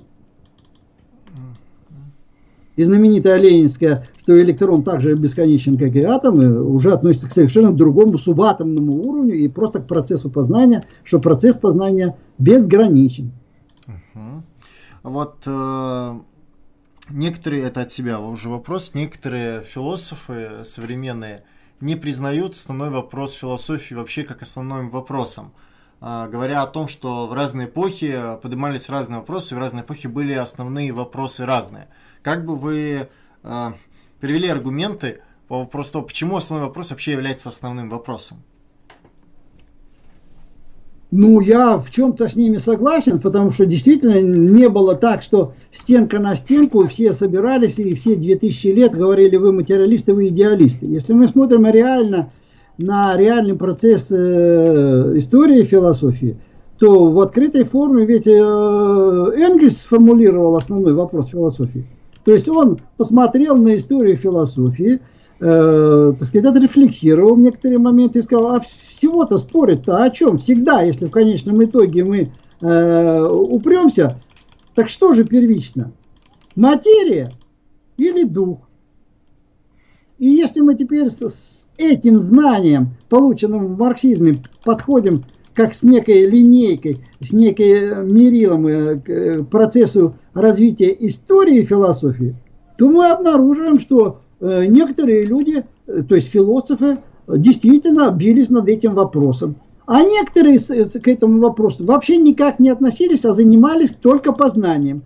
А когда они занимаются только познанием, то они говорят, а нас вообще не интересует, как наше познание относится э, к какой-то там реальности, действительности, материи и духу. Это вон туда, к философии. И более того, если вы возьмете, допустим, математику, то я опять уже, по-моему, я уже не помню, на нескольких аудиториях выступал, поэтому где-то приводил пример, где-то не приводил пример. Математика выстраивает сейчас такие системы сложнейших исчислений, строить такие собственные логические, есть логики разного типа а, системы, для которых достаточно доказать полноту и непротиворечивость, и вас причислят э, э, к совершившему открытие в процессе познания. А где оно найдет применение, а никто не знает. Никто не знает. Может, он описывает какое-нибудь там э, состояние э, возникновения нашей Вселенной на пятой минуте Большого взрыва. Никто этого сказать не может сейчас. А тем не менее, этот труд обществом считается общественно полезным, и поэтому математики содержатся. И поэтому логики поддерживаются, потому что одним, я уже опять-таки логическим оператором можно кучу железа умножить на ноль. Поэтому ничто так э, не практично, как хорошая теория. И особенно фундаментального уровня. Спасибо. Может ли быть построен коммунизм в отдельно взятой стране, учитывая необходимость государства, армии и прочего? Ну, ответ однозначный нет. Коммунизм, и он и в марксизме э, понимался, в классическом, и сейчас, именно как всемирное историческое явление, и как э, такое э, состояние общества на всей Земле. Когда уже не будет, э, если мы говорим о развитом коммунизме, и государства не будет. А социализм – это первая фаза коммунизма? Ну, следуя, так сказать, э, теоретикам и классикам марксизма Ленина, да, это первая фаза. А может ли... Которую, кстати, тоже э, Маркс и Энгельс не изобрели, а на основании изучения опыта Парижской коммуны, э, вот в критике Готской программы, они поняли, что вот такого прямого перехода, э, резкого скачка а, от э, состояния э, э, экономического неравенства к экономическому всеобщему равенству быть не может. А... Требуется длительный переходный период, который они назвали социализмом. А может ли быть социализм в отдельно взятой стране? А, с точки зрения классического марксизма не может. А с точки зрения не классического? А с точки зрения не классического мы его построили. А не классический это Сталин. Сталин. Угу. Спасибо. А, вопрос. Э, чувствуют ли марксистские ученые давление в академической среде? Если да, то с каких позиций идет это давление? Э, ну, опять я вспомню классиков. Я вам не скажу за всю Одессу.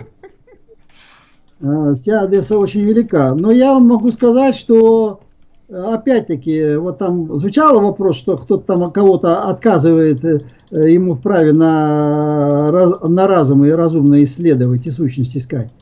Так вот, э, большинство тех, кто, которые причисляли себя э, к марксизму, защищали докторские, неважно даже не по марксизму, а по марксистской гносеологии, по марксистской антологии и так далее, все называлось марксистской, марксистской, марксистской философией и так далее – сами посрывали все свои, ну, не, от регалий не отказались.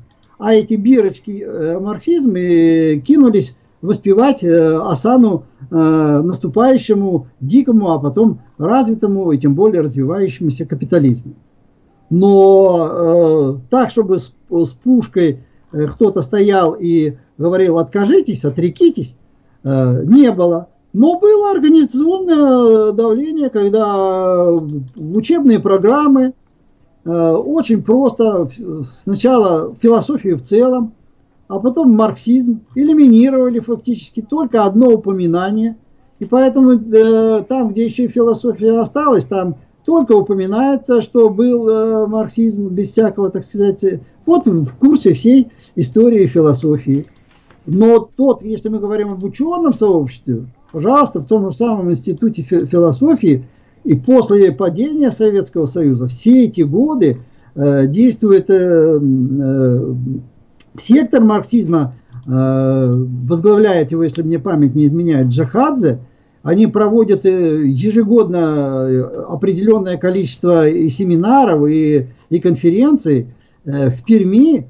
Профессор Орлов, не отказываясь ни от какого от марксизма, продолжал и проводил сейчас я потерял с ним контакт, тоже марксистски ориентированные конференции и так далее. И тому Извините, Орлов из Перми? Поэтому, если вы сами, вы сами себя крестик нательный или первородство за чечевичную похлебку не продаете, то никто вас с пистолетом в руках это не заставит делать. Если вы не согласны с такой системой преподавания философии, уходите, Э, вот я так и сделал.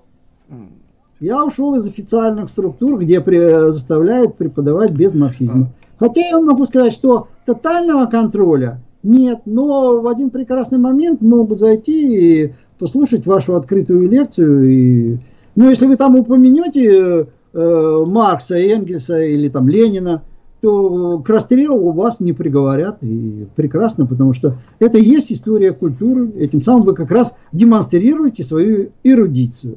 Но другое дело, что опять-таки целое поколение уже историков философии и философов молодых, которые позаканчивали философские факультеты, им не читался марксизм как самостоятельное направление в истории развития философии.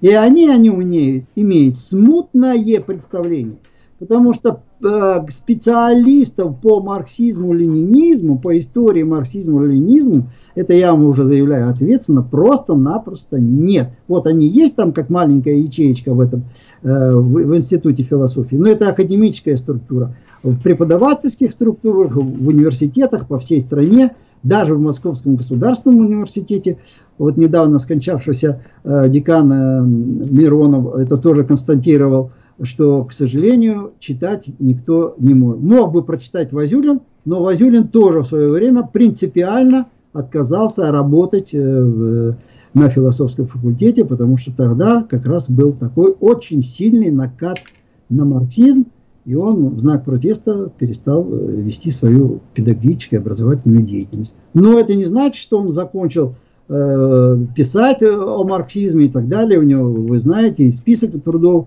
и вот эта международная логическая школа была создана и так далее и тому подобное. То есть в данном случае это вопрос ваших убеждений, вопрос ваших ценностей и ну, в конечном итоге вашей э, уже не иррационалистически понимаемой веры, а вашей э, веры э, в то, чем вы всю жизнь занимались и че, чему вы служили, но не слепо, а осознанно. Подскажите, вы упоминали Орлова из Перми. Вы имели в виду Владимира Вячеславовича? Ой, сейчас не вспомню Перм, уже. Я говорю, Пермская да... школа. Это вот. Да, да, да. А он, школа. он в прошлом году умер в октябре. Да, да, да, да. Ну, мы просто раньше были ближе к Уралу жили, и мы чаще общались, и он приезжал чаще даже в Санкт-Петербург, и мы пересекались на... И, и всегда он выступал, и мы с ним, так сказать, вместе с, с позиции марксизма. Но он действительно человек пожилой, и поэтому уже сегодня про кого-то сказать, что он жив, можно и ошибиться. Или что он умер. Понял, понял, спасибо.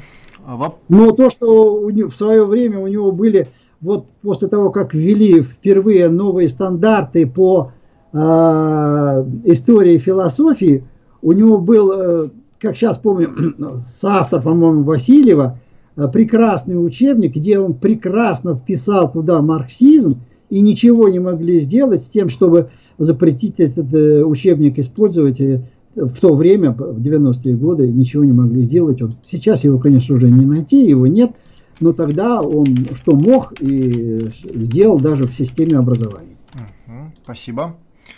А, вы предлагаете вернуться к конкретному мышлению, но человеку Э, в отличие от животных, свойственно абстрактное. Это как синтез абстрактного и конкретного. Э, нужно ли абстрактное мышление? Ничего подобного я не предлагал. Я говорил, что предмет всегда конкретный познается, а не конкретное мышление. И мышление тоже всегда конкретно. но, но не в той э, дихотомии, которую мне подсовывают, что конкретное и абстрактное. Нет, этого я не утверждал. Нужно ли абстрактное мышление? А куда вы без него, если я вам уже сказал, что абстрактное мышление это теоретический уровень. Без теоретического уровня вы не сможете. Мы бы находились еще в каменных пещерах. Спасибо. Э, вы говорили, что идеалистов э, делает, это скорее всего ко мне вопрос, делает школа, искалечив личность образованием. Откуда берутся идеалисты, ученые, философы? Э, является ли идеализм естественным для человека?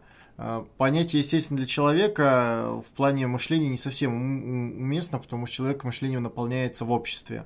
Что касается проблем воспитания, да, есть большие проблемы, связанные с тем, что просто-напросто проще заставить человека что-то вызубрить, чем понять. А, и многие, условно говоря, нерадивые преподаватели, учителя этим пользуются, чтобы как бы отчитаться, например, за какие-то результаты, и вместо того, чтобы человека подтолкнуть к тому, чтобы он сам понял, просто ему, что называется, а, готовые ответы уже вкладывают в голову. Это проблема с системой, так назовем. Да, вот я хотел вас как раз здесь, Илья, поправить, что это не отдельных э, учителей проблема. Это проблема так называемой вот этой системы ЕГЭ и всей этой реформы образования. Это вот и есть как раз не что иное. Мы уже это приводили оценку Фурсенко, который говорил, что мы раньше воспитывали, и советская школа воспитывала творческие личности, а мы должны воспитывать грамотных потребителей. Поэтому вся система образования от начального до высшего переформатирована именно на то, чтобы воспроизводились потребители. На, естественно, задаваемый им вопрос, а кто ж творить-то будет? Они разводят руками, а мы вот нет, покачаем, продадим и то, что надо, купим. Вот весь ответ. Это при том, что сам товарищ Фурсенко является доктором физмат наук, а это, извините меня, так просто диплом не купишь. В те времена, когда он стал э, доктором физмат наук. Он просто встал на службу господствующему классу. Вот вам, э, э, так сказать, яркий пример.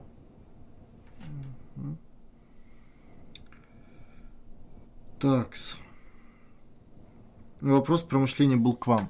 А это ко мне имеется в виду. А, вы предлагаете... Хорошо, я сейчас перечитаю и попробую ответить. А, вы предлагаете вернуться к конкретному мышлению. Человек, в отличие от животных, свойственно абстрактно. А это как синтез абстрактного и конкретного. Нужно ли абстрактное мышление? А, животному тоже свойственно, на самом деле, абстрактное. А, условно говоря, во-первых, какое мы возьмем животное, потому что животных тоже бывает очень разный интеллектуальный уровень. Там слоны, вороны, приматы высшие, там дельфины. Они имеют куда более высокий уровень понимания происходящего, чем там какой-нибудь червь дождевой. И говорить о том, что у них одинаковый интеллект, тоже будет не совсем правильно. Что касается абстрактного, но опять-таки, э, не помню, как горилла какой или как она там называлась, э, мне пример очень сильно понравился, когда ее э, она разговаривала на жестах с человеком, которым она постоянно тусовалась. Эта женщина пришла с кольцом на пальце, и обезьяна сказала, а что это у тебя за интересное ожерелье э, для пальца? То есть она использовала то слово, которое э, знала для того, чтобы обозначить то, что не знала.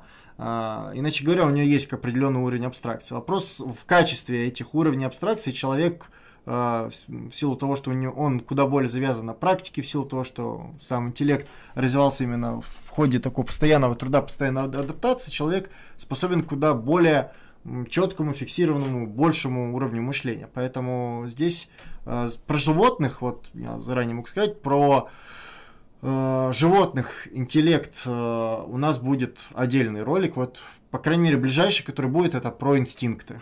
Как-то так скажу. Ну, я хотел бы только добавить, что вот эти границы, такие опять и наличие абстрактного мышления – Э, у животных сейчас э, замеряются и ставятся, так сказать, решающие эксперименты и просто эксперименты, чтобы доказать, вводятся разные понятия интеллектов и так далее и тому подобное, потому что мы как бы вот э, исходим пока еще из того, что существует некая единая а, цепь развития от обезьяны к человеку. А, то, что существуют конкурирующие теории, которые говорят, что вот этого перехода как бы и не было, что человек появился вообще-то не от обезьяны, э, от экзотических э, гипотез сейчас э, начинает получать другое подтверждение, ну, в частности, генетический анализ и так далее и тому подобное. Поэтому это просто лишний раз показывает, что вот эти реальные процессы перехода от одного качественно состояние к другому происходит в виде скачка. И, как правило, все, что было до скачка, либо давно вымерло, и мы вот это э, переходное звено не можем никак обнаружить, э, поскольку, э, извините, следов от него не осталось очень, очень давно, либо мы должны его смоделировать, и следуя принципу конструктивизма. Вот когда Э, та же самая обезьяна вот, э, неоднократно будет использовать э, орудия труда и с помощью орудий труда построить там себе какое-нибудь, скажем так, не жилище даже, а, скажем... Халабуда какая-нибудь. Не-не-не, нет, нет, нет, нет. Гнездо. Не шалаш даже. Извините, слово выскочило ну, типа храма, там, где будет поклоняться там силам природы или еще, или, или еще, капище. или еще. Вот так, да, вот тогда, вот тогда, капище, да, какое-нибудь языческое и так далее. Вот тогда можно будет уже говорить о неком уровне э, абстрактности мышления. Пока все это замкнуто на э, процесс удовлетворения биологических потребностей, витальных потребностей, то там как бы особо э, места абстрактному мышлению и нет. Оно, оно мешает даже. Ну, мешает выживать. А с другой стороны, пожалуйста, э, вот схемы, э, которые мы обнаруживаем э, в виде наскальных рисунков, ученые их прочитали и внесли, может быть, э, тот смысл, которого там и не было, но реальная охота э, на крупных животных, там мамонтовые, там саблезубых тигров и так далее, и тому показывают, показывает, что у, далеких наших предков уже тоже было вот эти э, зачатки э, нашего абстрактного мышления, когда, э, когда осуществляется охота, расписываются роли, и загонщики идут, и они отпугивают от себя зверя, но они знают, куда они гонят зверя, где сидит засада, которая вырыта яма, и там они его добьют камнями и палками.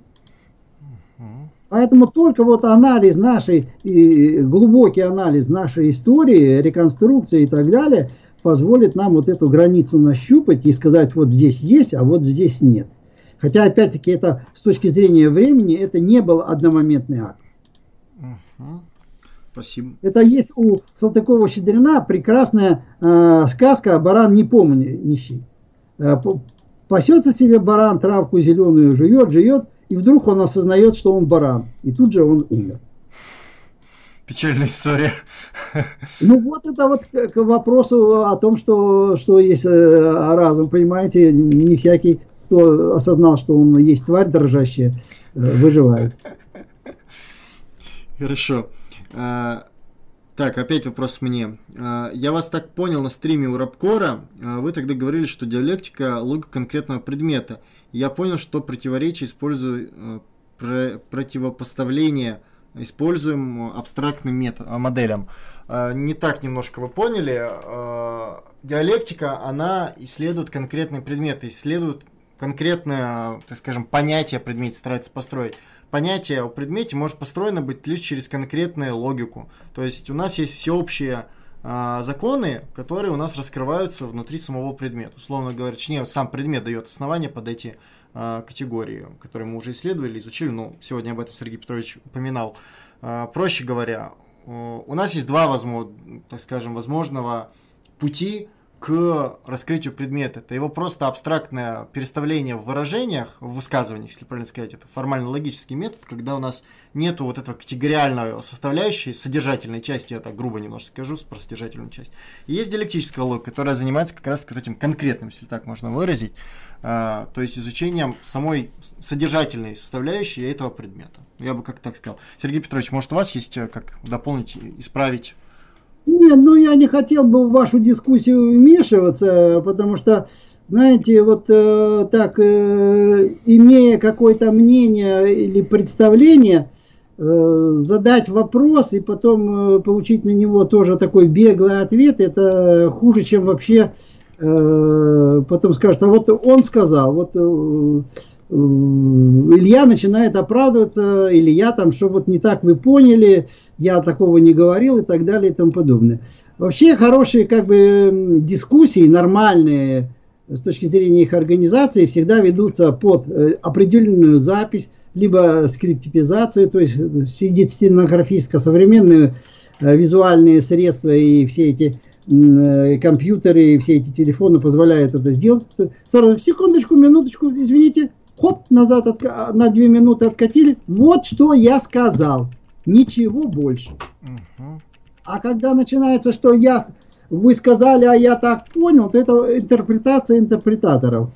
Это уже бесконечно, дурная бесконечность по Гегелю начинается. Чем отличается мышление рабочего от мышления доктора наук? Как бы вы сформулировали?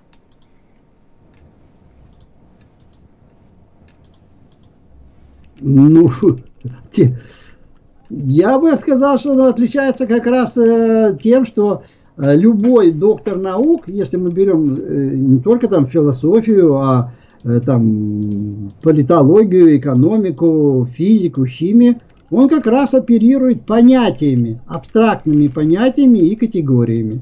Рабочий не оперирует в процессе своей деятельности трудовой абстрактными понятиями и категориями. Максимум его абстракции – это ему техническое задание на изготовление той или иной детали, предмета и так далее и тому подобное, которое ему выдает техотдел и через э, мастера и бригадира выдается ему на руки. А то, что он после работы может взять и почитать «Капитал», допустим, когда я был каменщиком и читал сам «Капитал» Маркса, вот, или там мне знакомые люди, работая электриками, читали Канта и так далее, то никто ему это не запретит. И кто знает, может, он там уже и, и Гегеля с Марксом перерос. Но это скорее исключение. Когда же мы говорим о, социальных группах, то понятно, что уровень абстрактного мышления в данном случае у докторов наук э, выше, чем у рабочих, как определенной социальной группы. В чем заключается особенность диалектических категорий? Никакой особенности диалектических категорий нет. А, Более того, как я стремился показать, что те категории, которые зафиксировал, записал у себя еще Аристотель, они вошли потом э, во все, э, так сказать, и использовались во все истории философии, наполняясь новым содержанием, как раз об, об этом Гегель говорил. Поэтому однажды, как э, вот с целью он привел при- пример, пример э, с тем же количеством, качеством, это уже все есть у Аристотеля. Другое дело, как в определенную эпоху они понимались и каким конкретным содержанием наполнялись. А вот уже потом, как они взаимодействуют, вот здесь и наступает момент диалектики. А сами по себе категории нет, они одинаковы. Э. Сейчас стараюсь. э, Товарищ э, задавал вопрос про то, как убедить а, идеалиста. А, Он уточняет, что его товарищ э, э, националист. Э, И как переубедить националиста тогда получается?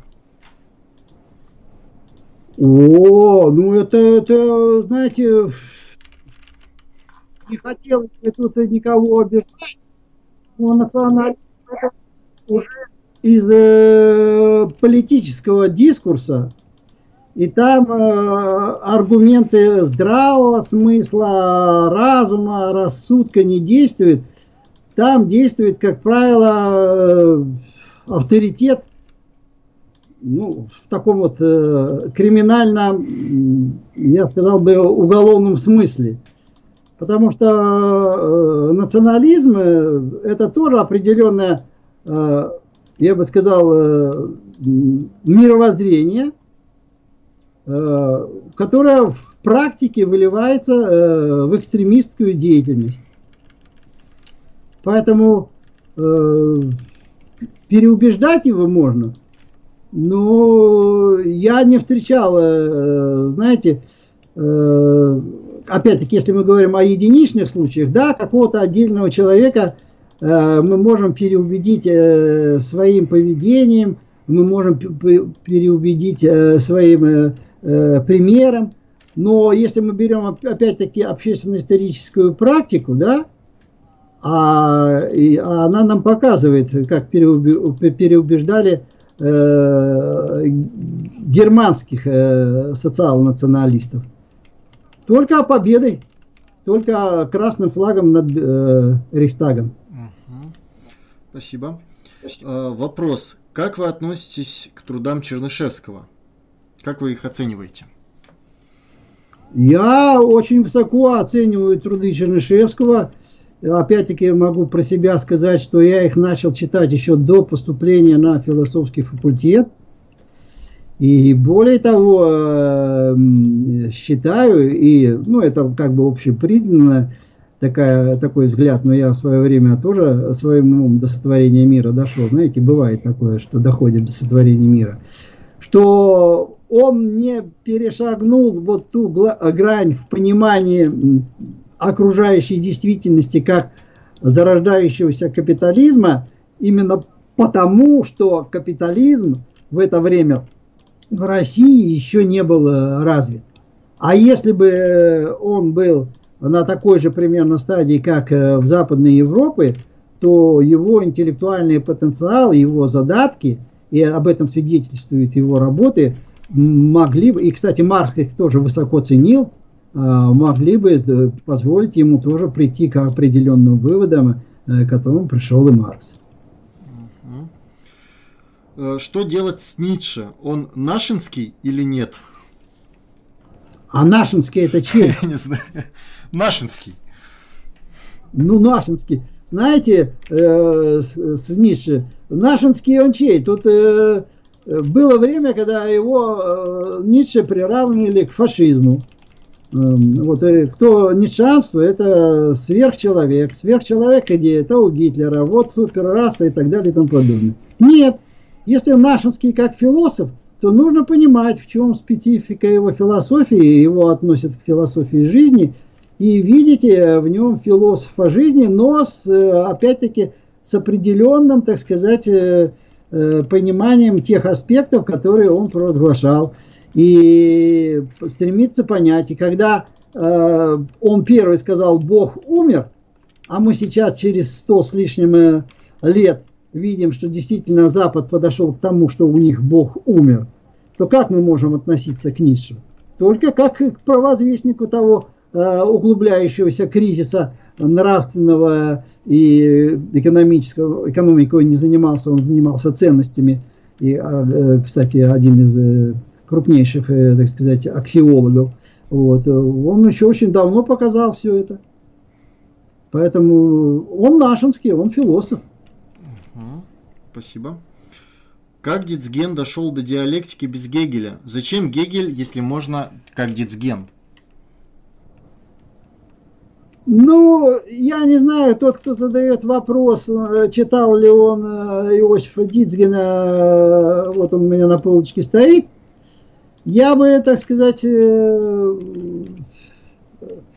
провел очень простой эксперимент. Положил э, науку логики и э, работы Дицгена и сказал бы, ну и где, и где здесь органон? А кто будет оценивать? А оценивать будет экспертная комиссия, которая покажет, что то, что называется там у у, у Дицгена там э, диалектическое употребляется слово, там категории какие-то философские. Так кто их не употреблял? Их употребляли, как я стремился показать, в течение двух тысяч лет практически все философы. Поэтому их давайте причислять, э, э, что они выше Гегеля или, или открыли диалектическую логику. Да ничего подобного.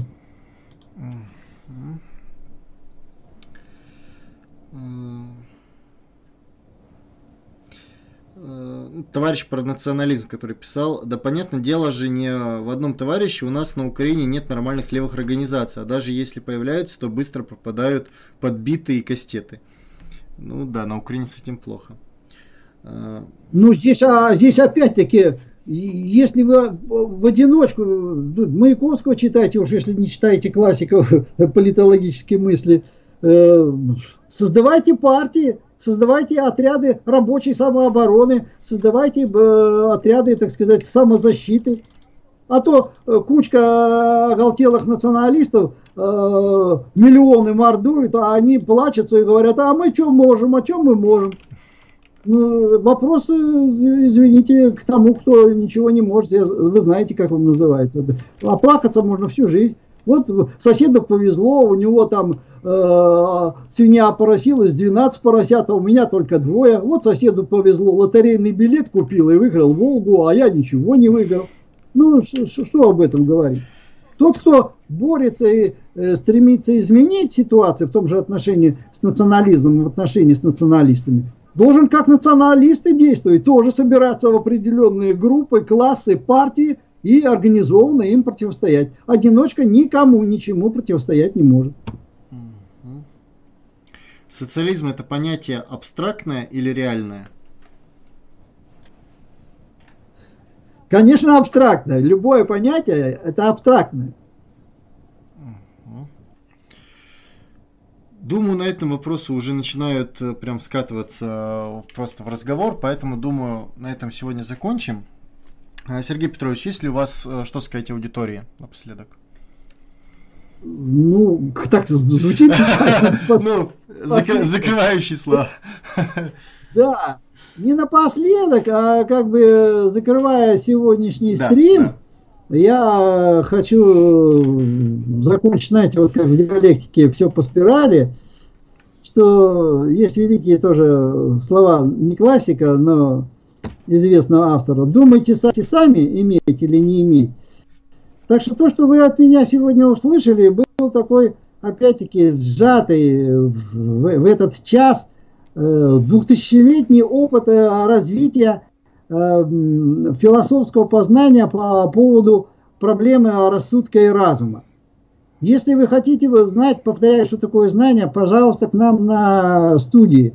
студии. Э, точно так же, как история философии, она у нас движется гораздо медленнее, но это э, и замысел, и, и запросы практики нашей, так сказать, образовательной деятельности. Но там все эти вопросы тоже будут. Поэтому тот, кто ищет истинное, конкретное знание, тот его найдет. Другое дело, что сейчас э, масса э, источников э, в интернете. Ну тогда, если нашли и сомневаетесь, обращайтесь к нам на студии, там есть комментарии, задавайте вопросы. Мы, как эксперты, я все-таки дипломированный эксперт, оценю и скажу, имеет такая э, точка зрения, если это точка зрения э, на существование, или это просто мнение, мимо которого можно спокойно пройти и не обращать на него никакого внимания. Все, спасибо тогда большое. А, товарищи, если у вас остаются как... Да, ну и, конечно, большое спасибо всем за внимание, кто пришел. Надеюсь, что не последняя была встреча. Если договоримся с э, ведущим, еще устроим на интересующие вас проблемы, темы и так далее э, наши беседы. Да, если у вас еще есть какие-либо вопросы, зрители, пишите в комментариях, мы потом соберем и сделаем отдельный по этому поводу